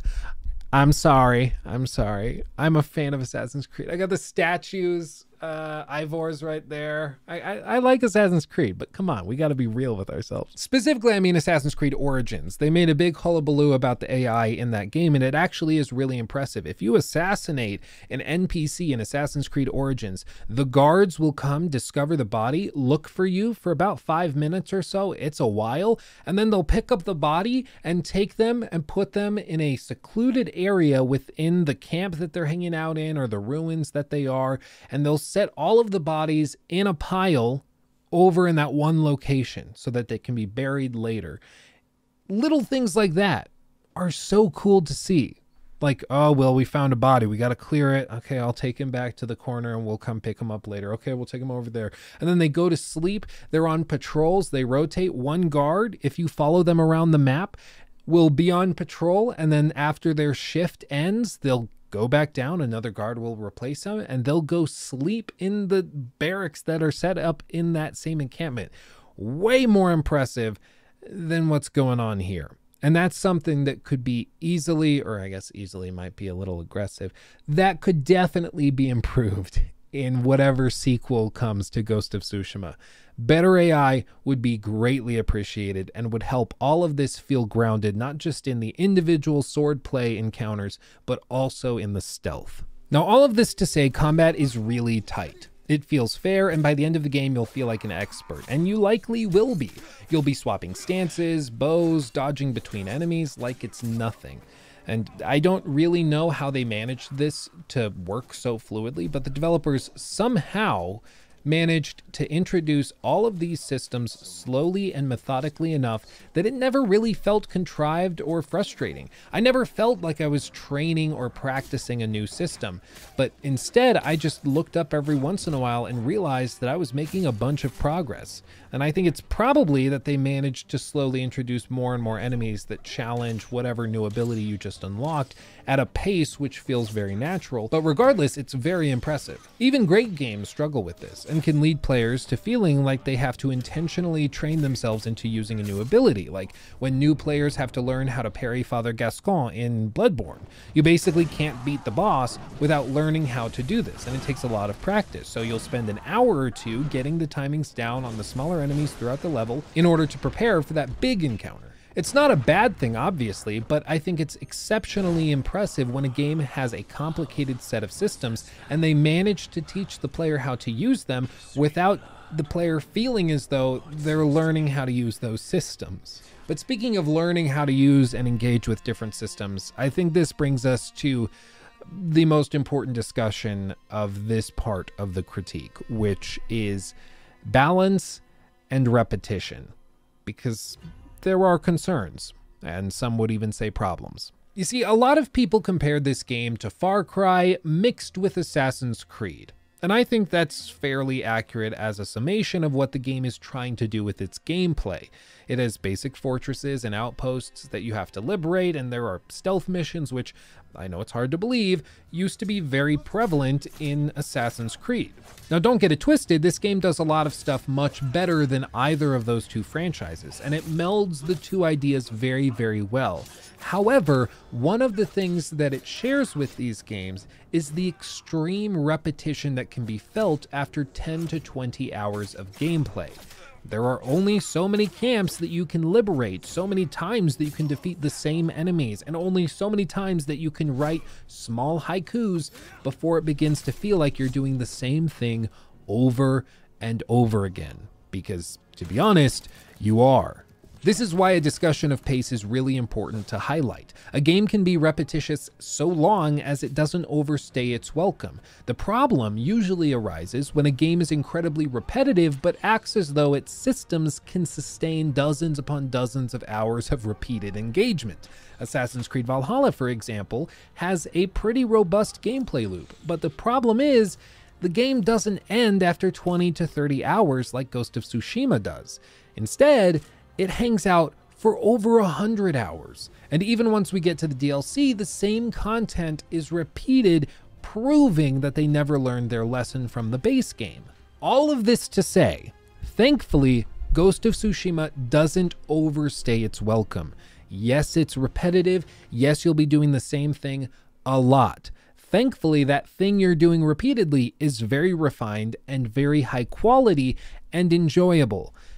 But the key takeaway for developers that are looking at Ghost of Tsushima as inspiration is that it didn't try to be a 100 hour epic experience like Assassin's Creed Valhalla. It knew what it was doing, it knew what it did well, and it knew when it was time to end it. And that's okay. It's okay for a game to be lean and mean and only 20 hours long. That's okay. Every game doesn't have to be this huge, epic, five act experience. It's okay keep it lean. I will say now that after playing through the whole game and the DLC, I feel as though I've reached a good stopping point with Ghost of Tsushima. I don't feel the need to play anymore. Most combat encounters feel dry and similar to others, and it just isn't pushing me to go and continue exploring and platinuming the island. And this, again, isn't a bad thing in my view. Everything is integrated so well, I don't feel as though there were any major missed opportunities or anything like that. They did their job. And impressively, they even introduce new systems, which are super cool and interesting, that flip some gameplay systems on its head in the DLC, which again we'll discuss in part four. So while I agree the game is definitely repetitive, I think they struck gold and they stuck on it. And that's awesome. I think they struck gold and stuck on that vein until it was drained and then they stopped digging, which is what every developer should be trying to do. Figure out what works, follow it through to the end of its natural life, and then call it good. But don't get me wrong, the game isn't nothing but repetition. There is a little variability here. For example, the game does introduce small spikes of interest and challenge with these mini boss fights, for example, that are scattered throughout the map. They're fun, offer a nice little challenge and a break from exploration, and I always was excited when I came across one. My only critique of these would be that I'd like to see more and I'd like to see more varied combat encounters. Yes, it's cool that we can engage in a much more high stakes sword fight, but I would like a boss that maybe comes in and plays really dirty, throws dirt in your eyes, or pulls out a weapon you haven't seen before. Just something that shakes it up a little bit more. Because while these do break the repetitious cycle of exploration, finding a camp, clearing the camp, etc., at its core, it is more repetition because most of these mini boss encounters are just going to be identical to the other mini boss encounters that you dealt with previously. All told, the combat and the engagements with NPCs and enemies in Ghost of Tsushima is done extremely well, implemented well, it's polished, it's refined, and it doesn't overstay its welcome, which is so wonderfully refreshing. I've played so many games in the last two years that just are trying so hard to offer value to the player by giving them dozens upon dozens upon dozens of hours of content, even though that content is just the same thing over and over and over again. It's so nice to have a game that offers you a platter. You finish the platter and you're full, and that's it. That's the whole meal. They don't pretend as though everything needs to be a buffet. They just tell you that this is what we got. Enjoy it. You enjoy it? Cool. See you next time. I know it's weird. It's refreshing. Rewind the clocks five years. I'm sure we would be like, I wish Ghost of Tsushima were longer. I need more content. But right now, this time and place in the industry, it's really refreshing to have a lean, mean experience, and Ghost of Tsushima offers it. It's not perfect, but what is here is done very, very well. Small improvements that could be made here and there, but the biggest among them is the AI definitely needs an upgrade before the sequel comes out.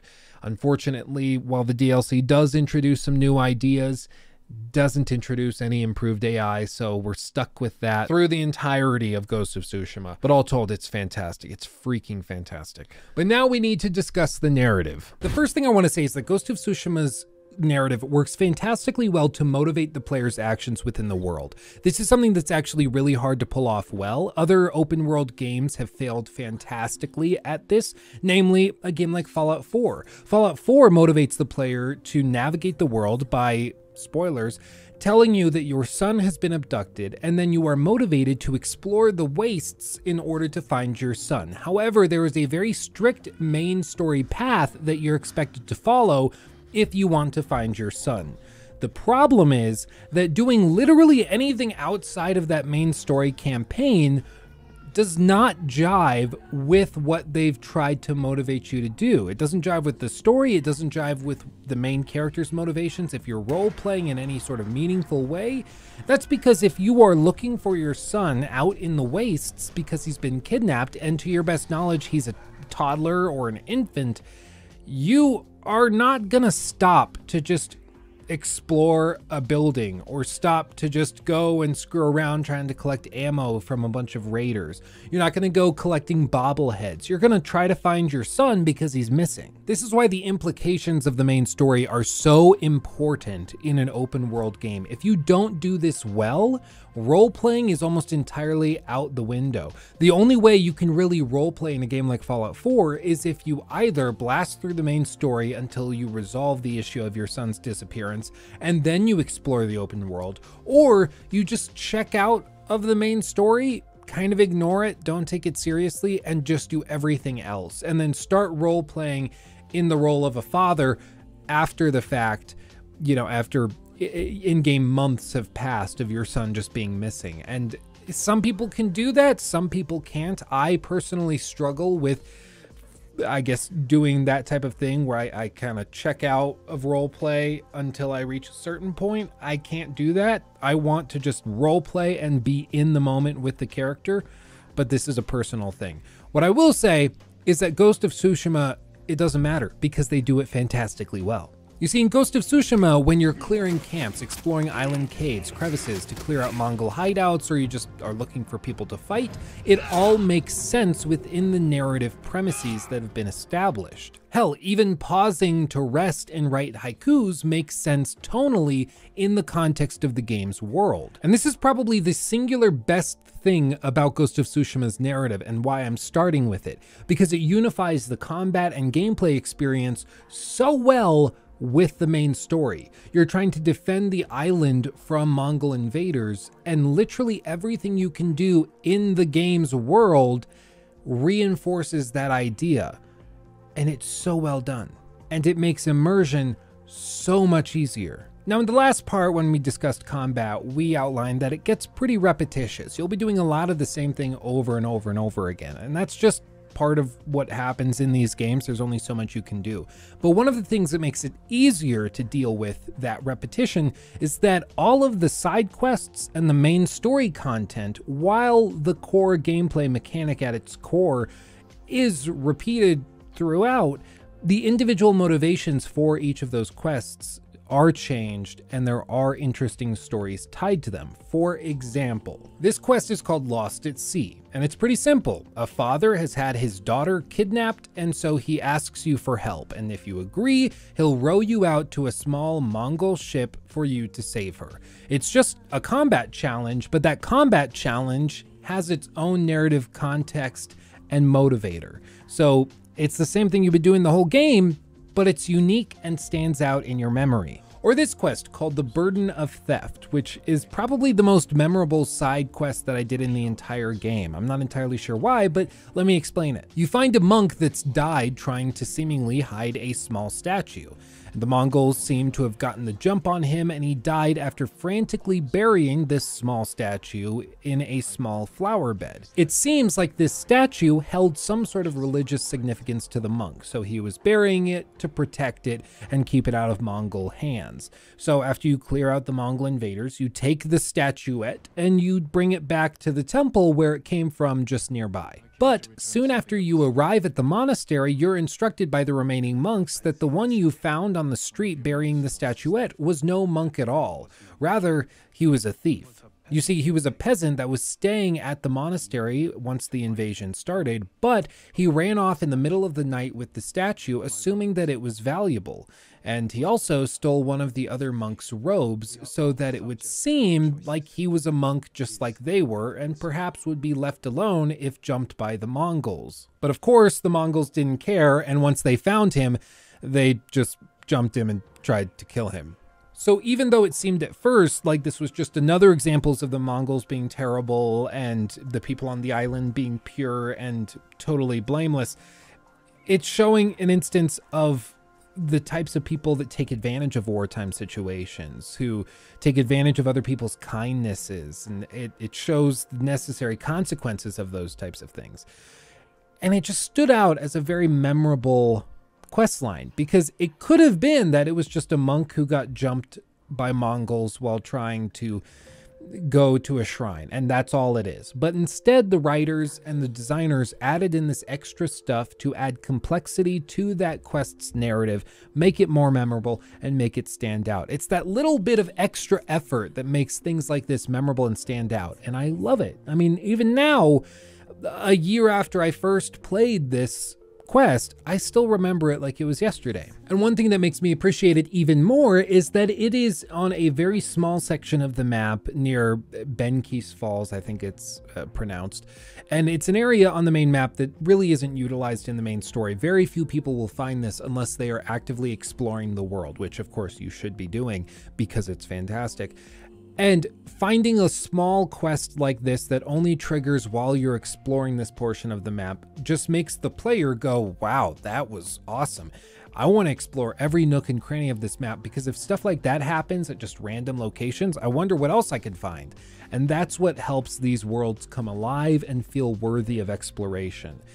It works so well, it really does deserve high praise. However, it's not all perfect. There are issues. The first thing I have to say, and the reason I put it in the narrative section, is because it's tied to cutscenes. When the game launched, almost every single scene was bookended at the beginning and end by a fade to black, an aggressive fade to black. Literally everything you did, fade to black, fade back in. You walk over here, you press interact, fade to black, fade back in. It drove me absolutely nuts. I hate fade to blacks. I think they should be used very sparingly. I think they are sort of like the lazy copy and paste transition. I just think it's stupid. You shouldn't use fade to blacks unless absolutely necessary. Come up with something a little more creative or interesting. And they used it very aggressively. However, this apparently was a technological restriction with the engine on the base PS4. With the director's cut on PlayStation 5, this really is not very noticeable at all because the fades are so quick, you really can't tell or notice that it's a thing. In the PS4 version of the game, it fades to black to transition models out between the cutscene versions of the models and load back in the gameplay versions of the models of characters and um, higher resolution textures and things like that. But with the PS5's SSD, you don't even have to worry about it. So this is an example of one of those things that seems like an artistic choice at first, but it was actually born out of a technological restriction. And I'm glad to say that in the director's cut on PS5, this isn't really an issue. But if you're playing on PS4, it will drive you insane. But okay, with that pedantic, kind of whiny, complainy thing out of the way, what are some things that the narrative itself does that isn't that great?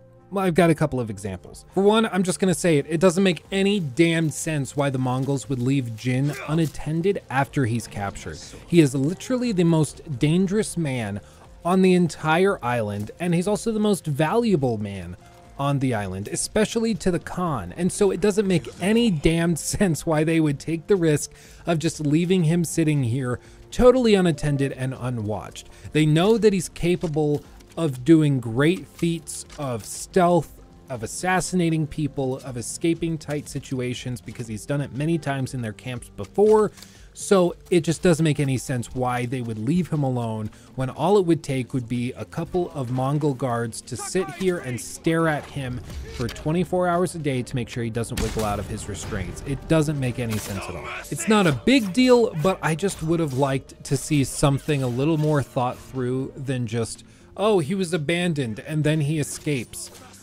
Wow, that's crazy. It, it, doesn't feel natural, it feels contrived. And it's one of the issues I've had with other games, such as The Last of Us Part 2, where things felt very contrived. The writers wanted X to happen, so they had to make sure everything aligned for that to occur. If they want Z to happen, they've got to line up Y so that it leads to Z. And the reason that's a problem is because it totally ruins the immersion. If you're paying attention to the story, and you're trying to think what makes sense to see some enemy do something that just totally is illogical and objectively really dumb pulls you out of it. It's not to say that enemies or people in real life don't do dumb things, of course they do. But when you're writing a story relying on people's stupidity, doesn't really work for me. And I'm just trying to be consistent. I criticized The Last of Us Part 2 for having contrived sequences such as having Abby just happen to stumble on Joel and Tommy in the middle of a snowstorm that happened to be going on right as they arrive from Seattle after months of travel. I thought that was contrived. I thought it was a little silly, especially because other introductory sequences would have worked just as well, with Abby and her squad actually going into Jackson and getting familiarized with the town and the townspeople, earning their trust before jumping Tommy and Joel when they had the chance. That would have made more sense and that wouldn't have felt contrived, but they chose to construct that scene in a way where everything just lined up perfectly for this thing to happen that they had decided they wanted to happen in the first place. And there's a few instances in the game of small details like this where you can tell they had decided the story beat before they wrote how that story beat occurs. So it just kind of feels like they had to push things into position to make them happen. Again, it's not a big deal and it's something that very few people will actually give a crap about, but it stood out to me. I have to mention it. Not a big deal, but it's there. One thing I was surprised was not present at the game at all were these temporary status effects that I think could have been really, really cool in the game, especially later on when you're dealing with really cold climates as you head further north. And I know that they thought about this and wanted to draw this out even further because Jin even has dialogue saying that it's very cold in the northern lands and that he needs to stay warm to stay safe. And so it could have been interesting to add things such as an extra layer of armor or specialty armor that you need need to wear when in the snowy sections that perhaps slows you down a lot, making combat more difficult, but it keeps you warm so that you don't have like a steady health depletion from the cold effect. Just something small like that I think could have gone a long way and helped with the immersion of being in a further north area, of this part of the map being totally different from this part. But it's not really here, except for in one spot. The only time they actually do a status effect is when you get close to the mountaintop or begin to climb it. And this is because there's a quest related to the hike up the mountain that will give the player access to the flaming sword ability. And to get it, you have to climb up the mountain and stop at campfires along the way to stay warm it could have been a really cool moment to try and get the player thinking outside the box to climb up the mountain fast enough, or even just to test how efficiently somebody would be able to explore the trails, die, and then remember the route that they had taken up the mountain. Could have been interesting, but they don't really do it here. It's just about running basically from checkpoint to checkpoint to checkpoint. One of my frustrations is that when I first arrived at the mountain, I didn't trigger the quest that allows you to stop at the campfires.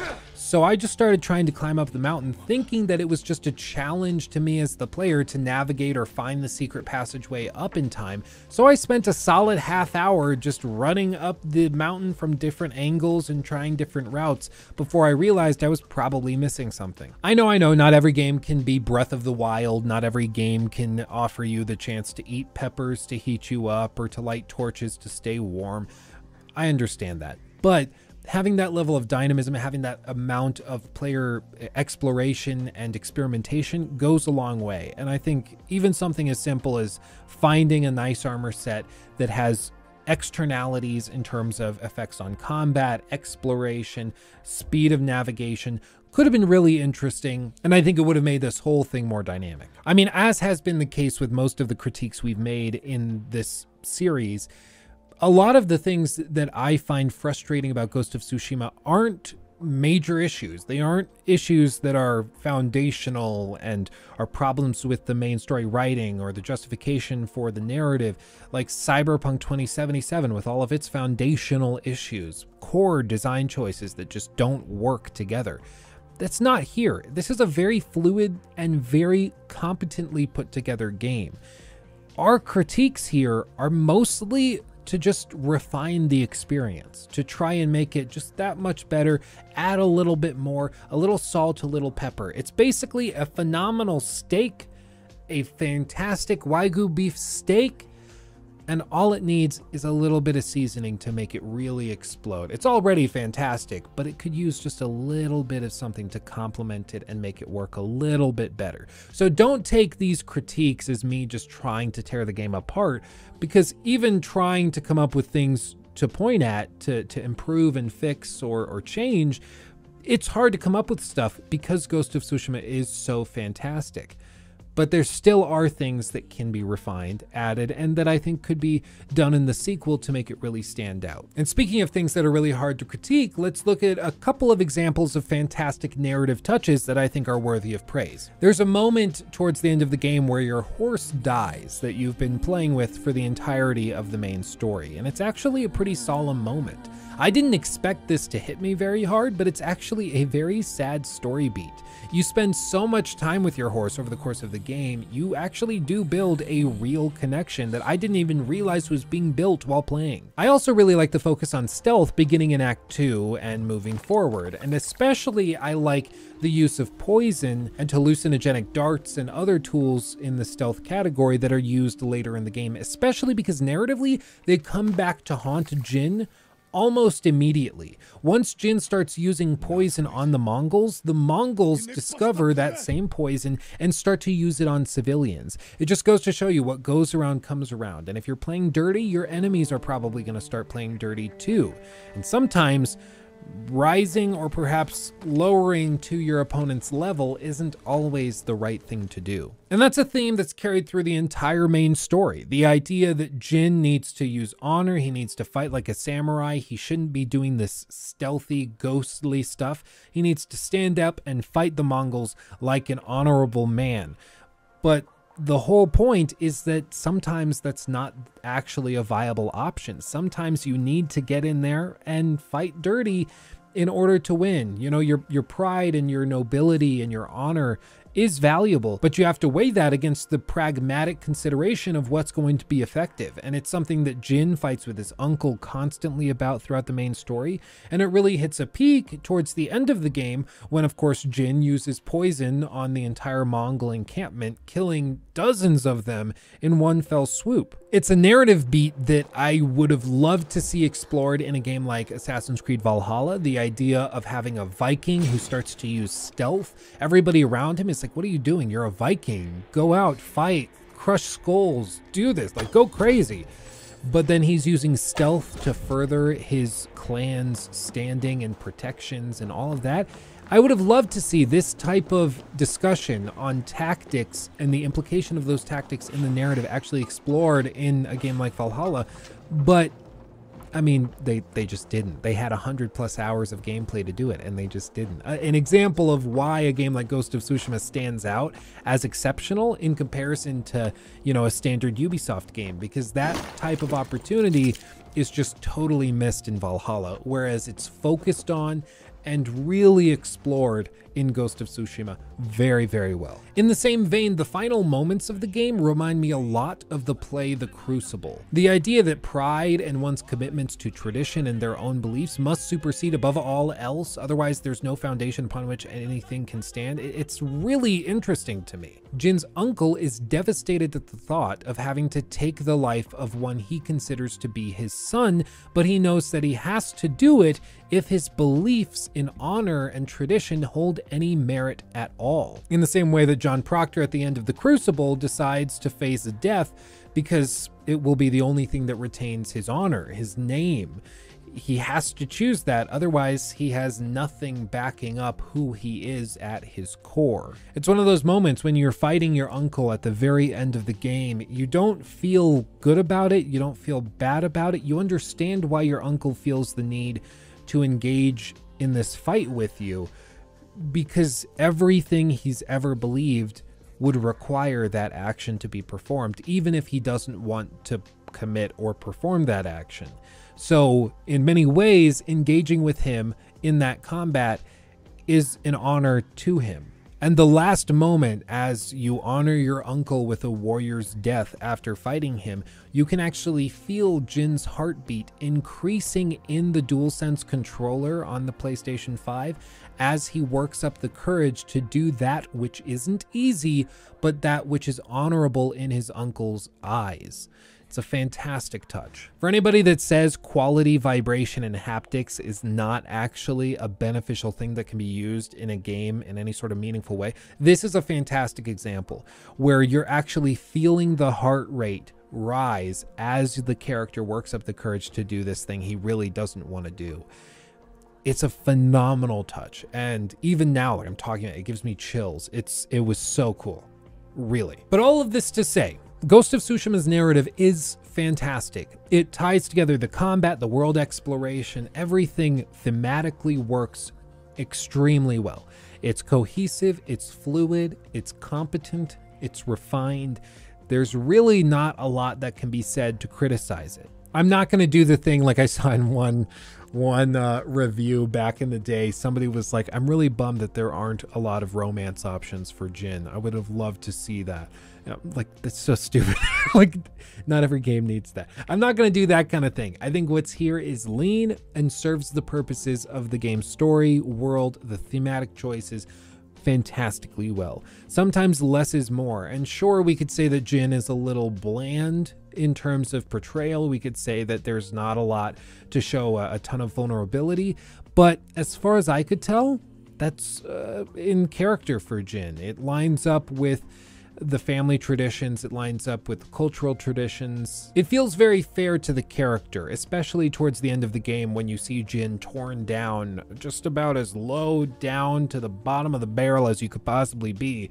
And then he builds himself back up to take on the uh, the Khan once and for all. And it feels very reasonable at the end. It doesn't feel contrived in any way. For a sequel, I don't know what the story looks like. I don't know if they move to a different island and try it again. I don't know if you have a different protagonist set in the same islands. I, I don't know what that looks like, and I'm not sure if I have any suggestions or ideas on what they should or shouldn't do. But I would be interested in hearing your thoughts in the comments section. If you have any ideas for what they should do for a potential sequel, whether it's spiritual successor or a direct sequel, I'm not sure. It's one of those things like it's done so well in this game.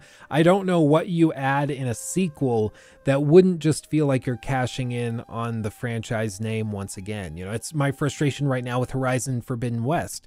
It doesn't feel like it adds enough to really be a standalone phenomenal game. It really feels like they're just doing Horizon Zero Dawn 1.5, which is good. It's a good game, don't get me wrong, but it doesn't excite you. It doesn't make you feel like there's a lot that's here that's worth exploring in and of itself. In many ways, it feels like you've already seen all of this. You're just seeing it again in a bigger scale, if that makes sense. But Ghost of Tsushima, man, it's fantastic. So the DLC for Ghost of Tsushima is all about a new island called Iki Island, and thematically, it's a lot darker, a lot grittier grittier and interesting, I think, than the island of Tsushima. The base game's map and narrative structure was very monochromatic. Everything was about the Mongols invading and you defending your land from the invading forces. Nothing particularly revolutionary about that, and there's not necessarily an issue with that design. Obviously, I really like the base game, as I've said for the last three parts, but it is nice to see them take a different approach to the DLC, where not just are you fighting against the invading Mongol forces, but specifically you're defending an island that doesn't like you. You're defending an island that's filled with residents that hate Clan Shimura, that hate you, Jin, as the player character, for very fair reasons. Basically, Jin's dad just massacred tons of members of the island because they wouldn't uh, basically kneel or bow to Clan Shimura's rule. So it makes sense why they don't like you.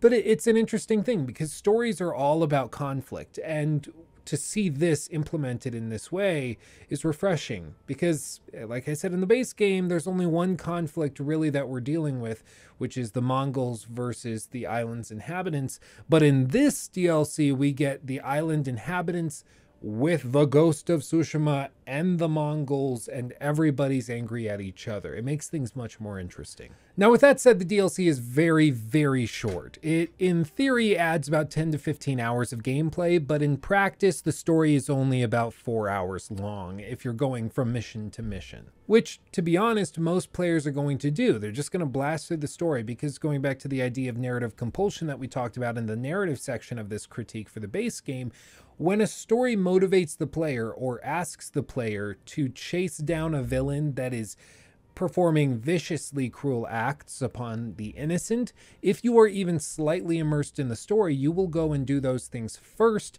and explore freely, climb some shrines, and collect objects that really have no immediate importance later. You're not going to get sidetracked if you're taking the story seriously. And I get it, like it's a video game and you should be able to sort of disconnect and play the gamey sections over here and then do the story over here. I understand some people are like that. But me personally, I take these stories more seriously, just like I think the games want you to take them more seriously. And as a result, I find myself going through the main story first and then exploring the side content after when there's no immediate threat on the civilians of the island. But speaking of the side content, it's important to note that in the DLC, it's not going to be extremely varied from the base game. A lot of the same stuff you've been doing, you will continue doing. Clearing out camps, fighting brutes and more generals, which is great, but it's going to be more of the same. So if you're coming off of the base game going straight into the DLC, it won't feel that refreshing. But if you're like me and you went into the DLC after a short break from the base game, you'll find yourself feeling right back at home. More of the same, but it's good stuff, so you're happy to have it.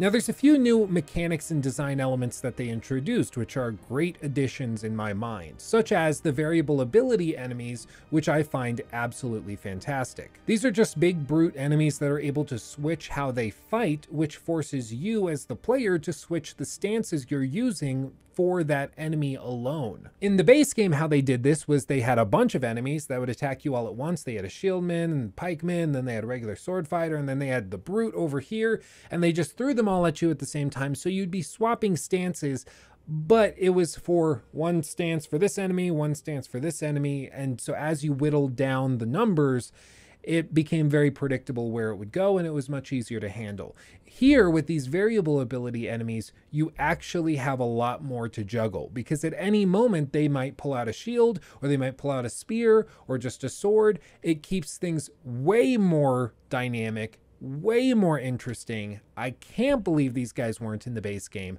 They're fantastic. I mean, if they were in the base game, I didn't run into them in like 35 plus hours. So maybe they were there and I just never came across them. I find that hard to believe, or maybe I forgot and blocked it out. But what I do know is I love these. I know I've been like signaling that for this whole like critique that, oh, they do something really cool in the DLC with the enemies to shake this up. Oh, wait till we talk about the DLC. This is it. This one enemy archetype is so great.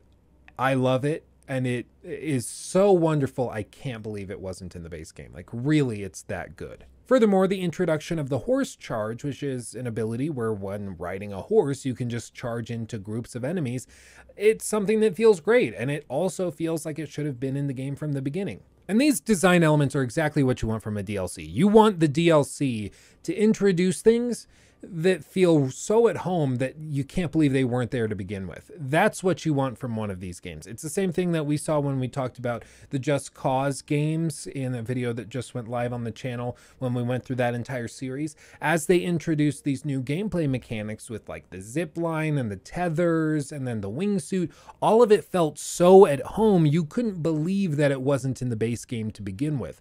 That's how these additions feel. They're that good that you're like, I don't know if I could ever go back. I don't know if I could play the base game without the horse charge and without these different enemies doing all of this. This is what you want from additional content. Now, the other thing they introduce here is a new villain, which is somebody that goes by the name of the Eagle. And basically, she runs the Eagle clan of the Mongol invaders. She's very powerful, basically a shaman archetype, and she has some weird abilities which initially seem to be purely magic related, but as the DLC goes on, it turns out that she's basically able to use some sort of chemical concoction or herbal brew to control the minds and wills of citizens of the island and her own recruits. And she actually uses this on the player character, Jin, a couple of times. And after she does it the first time, you will start to hallucinate as you explore the map, constantly. And this is actually a really cool thing about this whole hallucinogenic drug that they infect you with because it allows them to give you flashbacks, it allows them to bring up narrative beats from the base game that tie into the narrative here, all with it still feeling relatively grounded. They don't have to constantly do flashbacks, flash sideways like in Lost. They can just have this sort of hallucination as you ride through the world and through a beautiful field. And that's a really good way of handling this type of thing. And I also have to give them praise because they didn't rely on just magic for things to work. They actually tried to explain it a little bit. I still don't love the trope of a grounded story just using drugs to make things that are supernatural explained away. It's like in Far Cry 5 with the sister who is just like floating through the air doing all this magical stuff and they just explain it away with, well, it's drugs. There's drugs, so it's okay. It's drugs. Hand wave it away. It's drugs. Who cares?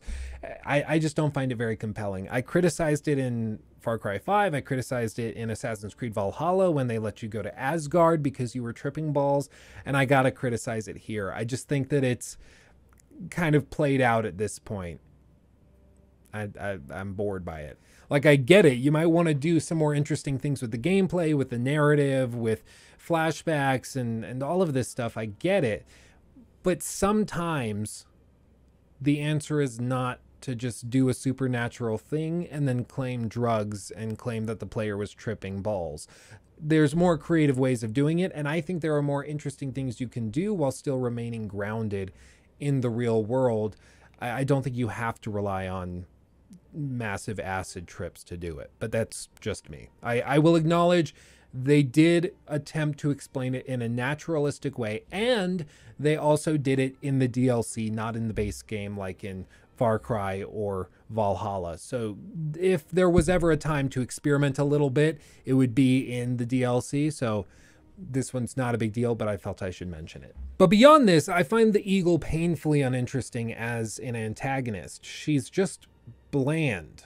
I've tried to pick apart what exactly I don't like about her, what I find lacking in compulsion. I, I just can't come up with anything because I think she's just remarkably bland. And part of it, I think, is because the DLC is so short that none of these characters ever really have time to flex their muscles and really show what they're made of and it's just an artifact of the length. And i think that's part of it. They didn't have time to develop the character to a point where she would be interesting but it doesn't excuse or change the fact that she is bland and uninteresting. It just she is. There might be excuses for it reasons why she's uninteresting but she is. That's it. Now, as for the island design itself, Iki Island does a much better job of giving you long distance goals while you're exploring and navigating the map. In the base game, the terrain is so varied from moment to moment that it's really hard to spot something in the far off distance that makes you want to chase it unless you're at the top of a mountain or a hill or something of the sort. So often you'll just pick an objective on the map and then follow the guiding winds to it. But with Iki Island, it seems like they really took this criticism to heart and rethought how they would structure the game's map. Now, players can see things in the distance from much farther away, and they can decide they want to go there, and they can pursue that objective point without any real inhibition or object in the way. I mean, I'll say myself multiple times in the first hour or two of the DLC, I would see something in the distance and I would just run that way to discover it. I didn't remember that happening very often in the base game, mostly because the map was either so incredibly flat that you couldn't really see anything far off in the distance, or because the biomes were so restricted to themselves that you'd be in one area, you might see something nearby, go chase that, and you would just kind of ping along the map as you went, or you were going based off of map objective markers with guiding winds leading you there, which are better than nothing, but still not the same as seeing something in the distance and deciding you want to chase that and pursue it for its own sake. Furthermore, Iki Island has a lot of really dense contrast when compared to the base game. There's a lot more dark and depressing areas directly next to sprawling fields of flowers and reeds. There's also some cool new stuff like flute sections, but again, most of what they're doing here is reworking the formula of the base game to get it refined and working even better than it was before. There's not a lot of reinventing the wheel here, which is totally fine. I had an entire section of this critique on how well the world of Ghost of Tsushima's base game was built. I still stand by that. The base game's map is fantastically well put together. Iki Island, they just improve it and refine it even further. Seriously, Iki Island is very, very well put together. But all this brings us to the overarching consideration, which is the big fatal flaw in this DLC, the one thing that holds it back in almost every single regard, and that is the pace and the length. Without a doubt, the DLC story is way too short. There are so many things that they could have done with this, so many interesting avenues they could have pursued, and all of them fall flat because they only have a few hours to play around with. And it's really too bad. And I know what some of you are thinking. Oh, well, Luke, if it's only five hours or four hours of really quality content, who cares? A four hour really quality experience is much better than a 20 hour bland experience. And I would agree with you. But the problem is the pacing is so screwed up, you'll reach the end of the DLC and not even realize that it's over. Like by the time I reached the final battle of the DLC, it felt way too early. Like I was actually braced for a fake out where they introduce a whole new area of the map or something. It was that bizarre that it came so early. And furthermore, the last boss fight feels like it comes out of absolute nowhere. You just show up and all of a sudden you're fighting the eagle in a final boss fight that granted is very flashy and pretty well done, but it just feels like it showed up way too early. And furthermore, I think generally it's just unsatisfying. This final boss fight against the Eagle, I didn't find very compelling at all. I thought the fight was too easy, and sure, there's a couple times where you can get stumbled up or where you can get knocked down, but after a couple of attempts, it's going to be a walk in the park. And it really is just too bad because there are really interesting narrative topics brought up here, such as the theme of growing beyond your parents. The whole DLC, Jin is questioning the role his father played in his childhood, and he's been looking up to his father for all this time, but now he's not so sure if he's somebody worth looking up to, if he should find an identity outside of his family, how that should work.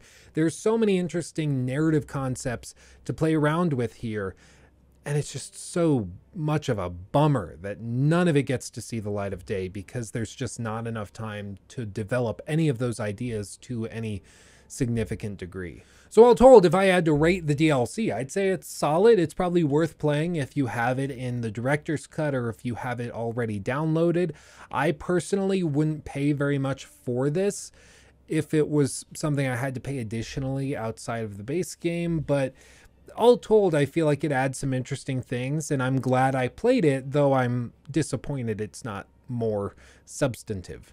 But all of that brings us to the closing discussion of Ghost of Tsushima, of the long lasting legacy of the game and the DLC, and where we're at with this, because I think there's so much that's done in the base game that's remarkable. The DLC introduces some really interesting ideas that I think show the developers are aware of the potential they're dealing with here. There's a lot that they can still do that's worth doing in a sequel. All told, Ghost of Tsushima is great. It's phenomenal. I highly recommend it. I think there's some things they did which were a little confusing, such as the Legends multiplayer mode, which felt interesting but really underdeveloped. It seemed like it was a cool concept that somebody came up with. Like, what if we did this thing where we have co op and multiplayer and it's online? We could do this, we can introduce it for free. I tried it, it's just not that compelling. I just didn't find it particularly fun. I'm sure some people find it really fun, but it just wasn't for me.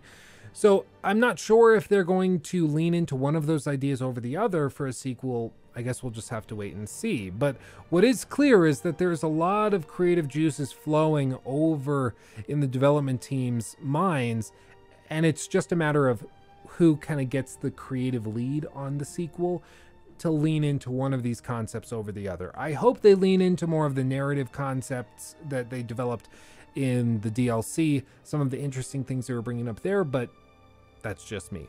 But if we look at the game not just in its own bubble, but in the, the context of the broader gaming community and industry, I think it's worth pointing out just how remarkable this game really was at the time that it released. Because, for one, a lot of people were excited by it and thought it looked interesting. But specifically, when compared to where Assassin's Creed has gone in recent years, it shows that this formula of stealth and open world exploration mixed in with quality melee combat, but with an interesting story too, it can work. And it doesn't need to be filled with microtransactions. It doesn't need to be filled with excessive grind. The story doesn't need to be 100 hours long to be compelling. You can do a lot in 25 to 35 hours with a lean, mean story and quality mechanics backing it up. You don't have to go the route that Ubisoft has gone. You really don't. And it, it sort of is heartbreaking for me because I like Assassin's Creed. I like that franchise. I grew up on them and I have a special place in my heart for them. And to see them just totally abandon the classic way of designing those games in favor of where they've ended up going, it, it's heartbreaking to me. It really is. And so to see a game like Ghost of Tsushima come along and say, no, that way of designing games isn't dead. Like, it's actually very, very much alive. And we're going to show you how to do it well. And then they come out and just nail it on their first attempt at it. It's so impressive to me.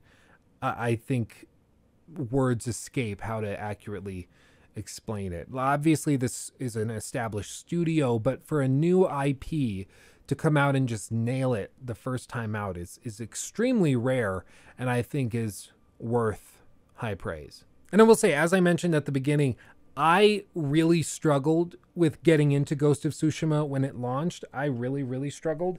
I don't know why. I tried to play the games. I tried uh, well games. I tried to play the game. I tried to get into the dlc i tried to get into legends uh, the, the multiplayer mode. I just couldn't do it. I, it just didn't trigger serotonin in my mind. It just didn't work. And then the director's cut came along 60 fps i'm vibing. I'm cool. We're going at it. I, I love it. And i'm so glad i was able to connect with the game. So i i mean a plea to you guys out there. If any of you haven't played through Ghost of Tsushima because you were iffy, because you didn't connect with it, now's the time to try it. Okay? Give it a shot. Trust me, it's it's worth it. I think you'll be very glad that you did. I highly, highly recommend it. And I couldn't get into it at first either, but I did. And I now regard it as one of the most remarkable games of the last five years that's launched. It's really, really that good. But that does it for me. That's the end of the Ghost of Tsushima critique. Let me know what you thought of all of this. If you have a game you want to see me cover, put that down in the comment section below underneath the like button. I'd greatly appreciate that. Uh, as always, I am uh, very much open to suggestions and ideas. Some of you guys threw out the idea of breaking this critique into multiple parts. So that's what we did. We tried that and um, it's worked okay. I think nothing too amazing, but just fine. So let me know if you want us to go back to the regular way of doing it with the one big upload instead of the four small uploads. I'm good either way. It's just a matter of what you guys prefer. You guys are the ones that make this happen after all.